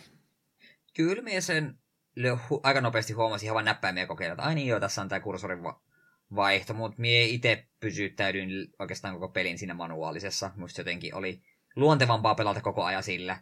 Että niissä hetkissä, kun äh, niin kun olisi ollut hyötyä siitä automaattisesta lukittuvasta, niin sitten en muistanut sitä kovasta tilanteen jälkeen. Että ai niin joo, totta. Mm. Joo, ja peliä siis ehdottomasti pystyy, pystyy pelaamaan pelkän tota, ei-lukittavan version kanssa, että ei mikään pakollinen juttu ole, mutta itsensä helpottava elementti on, mitä kyllä kannattaa tietyissä, tietyissä paikoissa käyttää, ja kun tuota peliä pelaa, niin varmaan ne sieltä itsekin pongaa sitten, että milloin tästä ei eniten voisi olla hyötyä. Mutta ei tosiaan mikään välttämättömyys, pelkällä tuolla vapaasti liikkuvallakin voi pelata. Plus se, että kun se on se kursorin vaihto nyt jossain A-painikkeeseen laitettuna, niin se on oikeastaan ainut semmoinen, mikä tähän alkuperäisen kontrolliskematiikkaan ei niin hyvin osu. Se, että sulla on oikea käsi, oikea, oikea käsi siis statilla ja vasemman painikkeen näppäimiä käytät, niin siinä tapauksessa tuo A-painike jää tänne toiselle puolelle, niin sitä ei pysty oikein luontevasti kaikkein hektisemmässä kohtaa painamaan päälle. Vasenkätisenä, jos sitä pelaisin, se kyllä onnistuisi, mutta pieni miinus siitä, että muuten niin hienosti ajateltu kontrollipuoli tässä pelissä, mutta toi kursorin vaihto, niin siihen ei valitettavasti löytynyt enää yhtä ekstra painiketta, mitä olisi ollut kiva käyttää jonnekin olkapainikkeeseen tai tämmöisen se olisi ollut kiva saada, mutta näppäimet loppuu kesken, kun käyttää vain toista puolta ohjaimesta. Kieltämättä tuo ihan hyvä huomio. Jeps, jeps. No, tuosta vähän pelin vaikeustasosta ja muustakin puhuttiin, mutta siitä tosiaan tarkemmin vielä yksityiskohtia vähän läpi ja muuta mielipidettä. Peli vaikeustasoltaan, jos näitä kapalshootereita, mitä termiä tuossa aikaisemmin käytin, niin olet tottunut jo aikaisemmin pelaamaan, niin tämmöinen peli varmaan näyttää todella uhkaavalta, mutta peli on kyllä loppuviimein aika, aika reilun, reilu vaikeusasteeltaan pelaajaa kohtaan ja sanoisin jopa, että aika helppo pelikin. Eli henki ei tosiaankaan lähde yhdestä projektille osumasta ja sulla on sitten tota pieni rajallinen määrä eläimiä, mitä vaan käytettävissä on, että ei ole tämmöistä arcade-ajoin ikävyyttä enää tähän mukaan laitettu, vaan sulla on ihan rehti helttimittari olemassa, ja se on kyllä itse asiassa aika anteliaskin. Pelistä toki on jo kolme eri vaikeusastetta, mikä tähän tähän asiaan pystyy niitä muutoksia tekemään, mutta jos oletusasetuksella eli Easillä tuota peliä lähtisi pelaamaan, niin kyllä se aika paljon virheitä pystyt tässä tekemään, ja kenttien varrella kumminkin on sitten näitä life sekä time olemassa, että pystyy sekä helttiä että aikaa lisää matkan varrella saamaan, niin aika, aika tota antelias on, että siellä on monia elementtejä, missä huomasin itse, että ongelmia koituu kovastikin, mutta voin periaatteessa kahdeksan aitaa kymmenestä kaatakin edes yrittämättäkään väistää näitä, kun sen verran ylimääräistä helttiä toisenaan oli, että pystyy ottamaan vaikka ihan damakepuistellakin jotain hankalia kohtia ja ohittaa sillä tavalla näitä haasteita, mitä itselle it, itselle jostain kumman syystä aiheutti omituisen paljon ongelmia. Niin siinä mielessä tosi reilu peli, että ö, olettaisi helposti, että taas yhdestä osumasta henki pois samaan tien, mutta ei ole näin sinne punishmentissa, että ihan pitkä reilu helttimittari löytyy ja sen kanssa ö, saa virheitä kyllä tehdä. Niitä kumminkin tulee tapahtumaan.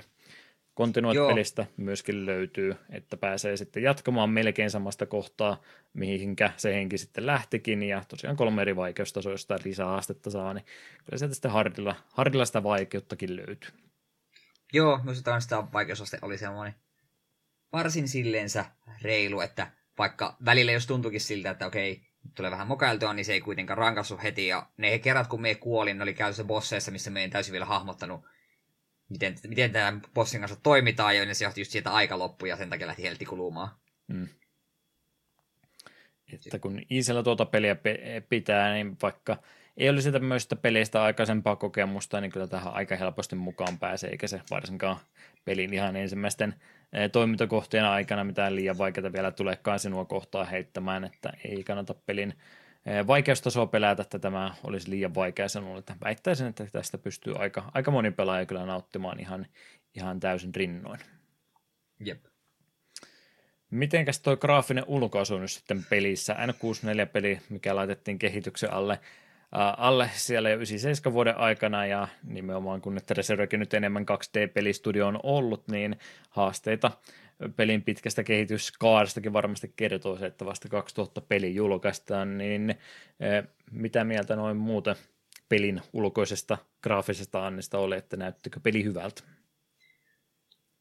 Minun mielestä näytti. Minun mielestä kaikki oli, onhan ne tönkkö- ja palikkaukkoja, mutta en tiedä, siinä, siinä on tiettyä tiettyä kuitenkin luonnetta ja kaikki viholliset oli musta kuitenkin palikkuudestaan huolimatta niin ihan kivan näköisiä. Tai se vähän liittyy tuohon siihen alkuosioon, me haluan siitä vielä huomata, kun tosiaan sitä Mario Party 1 pelattiin ja paikalla oli kaksi sellaista ihmistä, jotka on pelannut vain ja ainoastaan uusinta Mario Party yhtäkkiä pelaavatkin Mario Party 1, niin kyllä ne kovasti nauroi ykkösen grafiikoille ja palikkaukoille, ja minä yritin pois, ei nyt, kun tää, tää on aina 64 peli, se kuuluu näyttää täältä, tää on oikeasti ihan hyvän näköinen. Mm. Joo, tänne sinne punishmentin, niin toi värimaailma on vähän semmoinen, ei mene nyt sinne tota, tota, kuus, ää, Xbox 360 ja PS3 ruskea räiskintäpeli tai open world-pelin väriskaalaa, mutta kyllä tämä on sellainen suht synkän näköinen peli kumminkin on, että tummempia sävyjä kovasti tuossa käytetty on. Graafisella tasolla niin joo, vähän kulmikkuutta kautta littanuutta kyllä ympäristössä on, että ei nyt mistään nykymittakaavalla niin hienosta pelistä missään tapauksessa pääse puhumaan. Eniten kunnioitusta herättää nimenomaan se, että se on kumminkin on, on tuon näköinen peli ja se peli pyörii pirun hienosti edelleenkin. Vaikka se peli heittää kuinka paljon sitä liikkuvaa asioita siellä ruudulla, niin mä en muista kyllä yhtään hetkeä, että tuo peli olisi hidastunut ollenkaan. Joo, ei. Mitä, mitä mä olisin olettanut tapahtuvan kovastikin, ja tämä nyt ei ole mikään äh, Switch-version ominaisuus, että pyörii noin hyvin, vaan ymmärtääkseni myös alkuperäinen N64-julkaisukin pelistä niin pyörii äärimmäisen hienosti, niin siinä mielessä voi jopa tietyt äh, tota, tota, puutteet antaa anteeksi, kun se itse peli, joka vaatii sitä, että se pyörii hyvin, niin pyörii tosi hyvin, niin siitä kyllä ehdottomat ehdottomasti kaksi peukkua pelille ylöspäin, että erittäin tasasta laatua tarjoaa koko ajan, eikä, eikä peli yskähtele vaikka kuinka paljon sitä asiaa ruudulla pyörisikin. Sepä. Mitäs meillä muuta siitä pelistä sitten vielä sanottamaa olisi? Musiikkipuolta varmaan nopsa maininta. Tosia Yamanaka oli henkilö, joka pelin oli musiikit säveltänyt. Hänen ensimmäiset videopelisävellyksensä löytyy tuota vuodelta 88 asti Star Cruiser-nimisestä pelistä ja viimeinen maininta, mitä itse hänestä löysin, niin 2003 vuoden Dragon Drive D-Master Shot, eli 15 vuotta ehti viettämään videopelin musiikin parissa. Treasuren kanssa oli ihan sopimuksen kanssa jonkin aikaa töissä, mutta Arsys Softwaren ja System Softin peleinkin siellä muun muassa hänen noita sävellystöitänsä kyllä löytyi. Ja, ja mitä ekstraa sanottavana tuosta tämän pelin soundtrackin puolesta, niin minähän näitä yksityiskohtia toki en itse niin tunnistaisin, mutta siellähän kovat kehut antoi yhdelle Tresoren henkilöstössä olleelle koodarille, joka onnistui sitten tuon pelin soundtrackin hävikin pidettyä aika, aika pienenä tuossa noin, millä Rolandin näppiksellähän siellä tota, tota, tai koskitin soittimella nämä pelin musiikit oikeasti sävelsikään ja jotenkin sitten tämä Teresorin yksi työntekijöistä niin onnistui sen hänen sävellyksensä kääntämään tälle alustalle sillä, että se mahdollisimman mahdollisimman paljon kuulostaakin siltä, kun se alun perin pitikin kuulostaa, mitä toi itse Jamanaka kommentoi omaa musiikkityyliänsä, niin hän sanoi, että ei hän nyt itse, itse koe olevansa niin hyvä säveltäjä kuin kaikki muut, että hän käytti omasta musiikistaan tämmöistä termiä kuin wall of sound, että se on semmoista tasasta tahtia mennään koko ajan eteenpäin, hirveästi ei taukoja tai mitään muuta pidetä. Niin, niin, niin. Kuuntelin soundtrackin pari kertaa tuossa ihan rauhassa muutenkin läpi ja kyllä on minun mielestä pelillä varsin hyvin sopivat musiikit. Ei ole mitään semmoista ihan yltiö korkeatempoista ää, tota, tota, mennään, mennään nyt koko ajan eteenpäin musiikki, että semmoinen vahva, vahva tota tempo kyllä kaikissa kappaleissa oli, että eteenpäin kyllä mennään, mutta ei semmoista hyperenergistä musiikkia, mitä olisi voinut tämmöisestä odottaa, niin muuta en, muuta en tiedä, miten rupean pelin musiikkia kuvailemaan, mutta sopii hyvin tätä peliä varten, että kannusti koko ajan yrittämään parhaansa ja menemään eteenpäin. Joo, pelissä oli siihen sopivat musiikit. Valitettavasti emme osaa paremmin kuvailla, niin nämä on nämä kommentit, mihinkä teidän täytyy tyytyä. Kyllä. Yes, yes. Vielä muutamat asiat, mitä mulla tuossa mieleen tuli, ja toki Eetukin saa vielä väliin sanoa, mutta muita nippelitietoja tähän kohtaan. Pelissä pitäisi olla kaksin pelimoodi, mutta mä nyt vähän huonosti myönnettäköön selvitin, että mitenkä homma toimii. Joku ainakin väitti, että siis tämä peli erikseen se sanoo, että tämä on nimenomaan se kaksin pelimoodi siinä, että samaa ohjainta edelleenkin käytetään, mutta toinen tähtää ja toinen liikkuu. Ja toi ei oikein kuulosta kaksin pelin moodilta, jos pitää edelleenkin sama ohjaamme ympärillä pyöriä. Mä ymmärtäisin se, jos molemmilla on omat ohjaamissa kädensä ja toinen tähtää ja toinen liikkuu, mutta se, että molemmat hiplaa samaa ohjainta, niin se kuulostaa ehkä vähän, vähän liian intiimiltä toiminnalta miesten ilta. No mutta siis, jos ei jollain ohjelmalla toimi, niin aina 64 ohjaimella. No silläpä toki, että ei kaikki, koko suku yhden ohjaimen ympärillä. Kuvittele, kun yrittäisi sitä Nessin peliä pelata kaverin kanssa. Toinen ohjaa D-padia ja toinen A ja B. Sille, wuhuu, tästä, tää, tää on kivaa.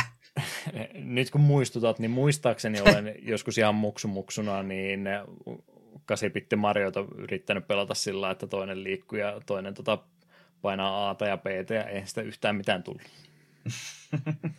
Kaksin pelimoodihan sekin siis on. Ja pelin kun lopputekstit pyörähtää eteenpäin, niin täältä löytyy termi nimeltä Glass Soldier, minkä minä ajattelen, että ei herra Jumala haukkuko tämä peli minua surke- surkeaksi pelaajaksi, että olen lasitason sotilas suorastaan, ja minä näin herkkä, mutta ei tämä, eipä tämä ollutkaan mikään Metal Gear-mainen arvosana siellä pelin lopussa, vaan se oli työnimi, mistä se siinä lopputeksteissä käyttää, että ei ole arvosana, vaan Glass Solderi tarkoittaa työnimiä, millä nimeltä tätä peliä kehitettiin aika viime metreillensä asti. Ja, ja, ja yksi jatko-osakin pelille jopa löytyy Star Successor Viille vuodelta 2009, missä sitten ähm, eräs hahmo, joka nopeasti ruudulla tässäkin pelissä vilahtaa, niin on sitten tähdittävässä roolissa tässä jatko-osassa. Siitä en ole kyllä kuullut sitten valitettavasti se enempää, että jäi tutkimustieto jatko-osasta aika vähäiseksi, mutta vähemmän siitä versiosta puhutaan kuin tästä alkuperäisestä. Mulla semmoinen käsitys, että on varsin pidetty tapaus. Toivottavasti näin asianlaita on. No niin, olemme mielestäni aika hyvin kuvailleet about kaiken mahdollisen, mitä eh, Sinän punishmentista kerrottavaa on, niin olisiko se sitten loppuyhteenvedon aika? Joo, kyllä minun mielestä tuossa aika hyvin kaikki muu tarvittavaan käyty läpi ja minun loppuarvio tässä pelissä on, että tämä oli oikein mainio ja just se suorastaan niin täydellinen peli tämän, tulee tänne, tänne Switchin N64-pelin valikoimaan. Tuskin kovin moni tätä on aiemmin pelannut, mutta ehdottomasti on niin pelaamisen arvoinen. Ja nyt se on niin sinällään helppoa testailla, kun ei tarvitse mitään emulaattorin kanssa ruveta pelleilemään tai ruveta ostelemaan jostain N64 aitona ja aitoilta pelikasettia, kun Switchi löytyy, niin peli on tarjolla. Menkää ja pelatkaa. Me, me annan tälle kyllä ehdottomasti suosituksen. Kyllä, kyllä. Oma kokemukseni N64-peleistä aika, aika kapea edelleenkin on. Koitetaan sitä tämänkin podcastin myötä jatkuvasti parantaa, mutta tosiaan alkuperäiset fiilikset on oikeastaan ollut, että tämän tyyppisistä peleistä, että se on vaan se Wild Guns ainoa oikea peli minulle. Ja, ja oikein uskon, että ikinä mitään muuta vastaavammoista löytyy, eikä tämäkään nyt ihan yhden suhde yhteen sen kanssa ole. Sanoisin jopa, että tämä vie kaikilla meriteillä tuota Wildcardsin tyyliä eteenpäin asti, niin täytyy kyllä sanoa, että yllätyin äärimmäisen positiivisesti, että minkälaista pelistä kyse oli. Vähän on tullut N64-pelejä pelattua, mutta nä, tällä tuntemuksella niin meni kyllä kirkkaasti ykköseksi, että ei, ei ole kyllä kahta kysymystäkään aiheesta, että maistui, maistui erittäin hyvältä. Hmm. Se on mukava kuulla aina. Hyvä, että suosittelit. Mä en oikein nimittäin edes tiennyt, että tämä peli on tämmöinen. Olisi saanut jäädä kokematta, jos et olisi sitä jakson ajaksi suositellut. No niin, sehän meni suorastaan täydellisesti siinä tapauksessa. Näinhän tämän pitäisi mennäkin. Yes, yes. Sitten ennen kuin luovumme kokonaan puheenvuorostamme, niin annetaanpa se vielä hetkeksi Eetule plus henkilölle, joka on meille johonkin, jotain vastannut meidän takapölkyn toistolistaamme. Ylipäätänsä muistaakseni, mikä meillä oli listassa muuten viimeksi. Viime kerralla ollutkaan edes listalla. Totta, totta kai minä muistan, en suinkaan Hyvä. mene katsomaan, että mikä se oli. Sehän oli Hat in, Timein, Hat in Timeista ja Rush Hour, että totta kai miten tämmöistä muistanut. Kyllä, kyllä. Joo, täällä on Antsu on laittanut viestiä, että Halloweenit lusittu, marraskuu alkaa ja jouluhöstyksetkin alkaa. Senpä takia Pleikkari 1 Jingle Catsin versio Yamashita Tatsuron Christmas Eveistä on kauneinta joululaulua, mitä haluaisi kuulla joka kerta, kun käy joulun aikaan ostoksilla. Joo, nyt hyvin deep dive oli kyllä pelivalinta, piti itsekin ruveta tuossa kohtaa, kun sitä lisäilee, että mikä ihme peli tämä oikein on. Jotkut ilmeisesti vi- valheellisesti, virheellisesti väittää, että tämä olisi mukamas jostain rytmipelistä, mutta ilmeisesti tämä on joku semmoinen vähän kevyempi, kevyempi peli, jotain kissojen kanssa telmimistä ja siellä on vähän musiikkiakin matkan varrella, että yritetäänkö täällä kissat saada vaan tota, tota, tulemaan toimeen keskenään, että jonkinlainen kasvatussimulaattori siis Nintendo Cats, mutta Pleikkari ykköselle, jotain semmoista. Kevyempää pelattavaa kumminkin, mutta erittäin hieno kappaleen valinta. Toivottavasti joulumusiikki ei vielä marraskuussa ärsytä.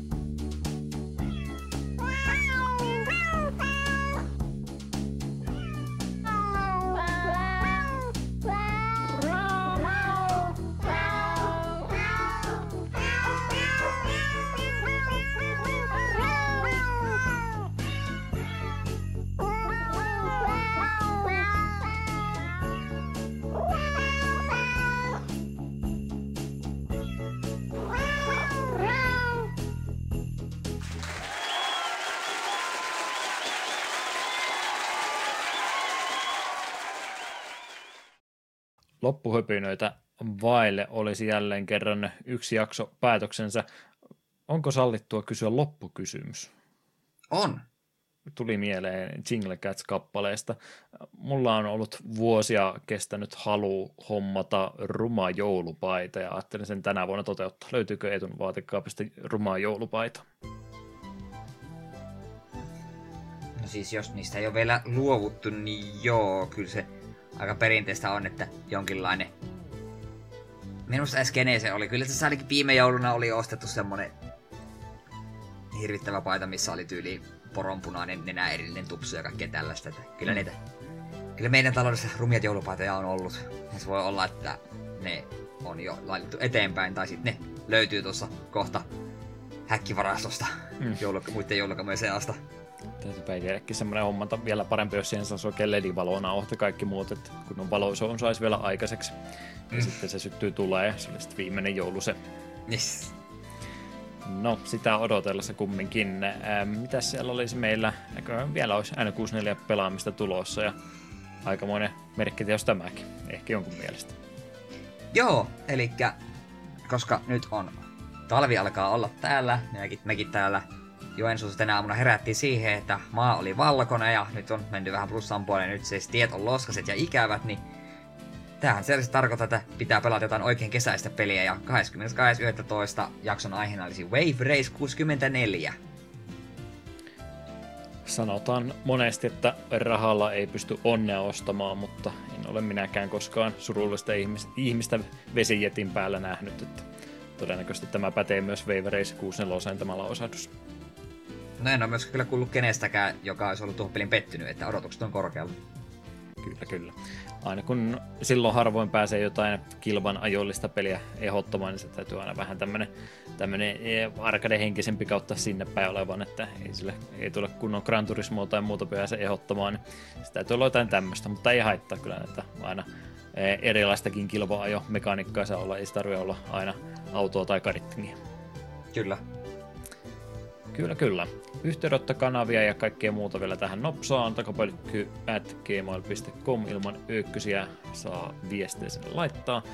Takapölkky löytyy myöskin Facebookista sekä Twitteristä ja Discord näistä kolmesta sitten sen mieluisin vaihtoehto on, jos haluaa meihin jonkinmoissa yhteydessä olla.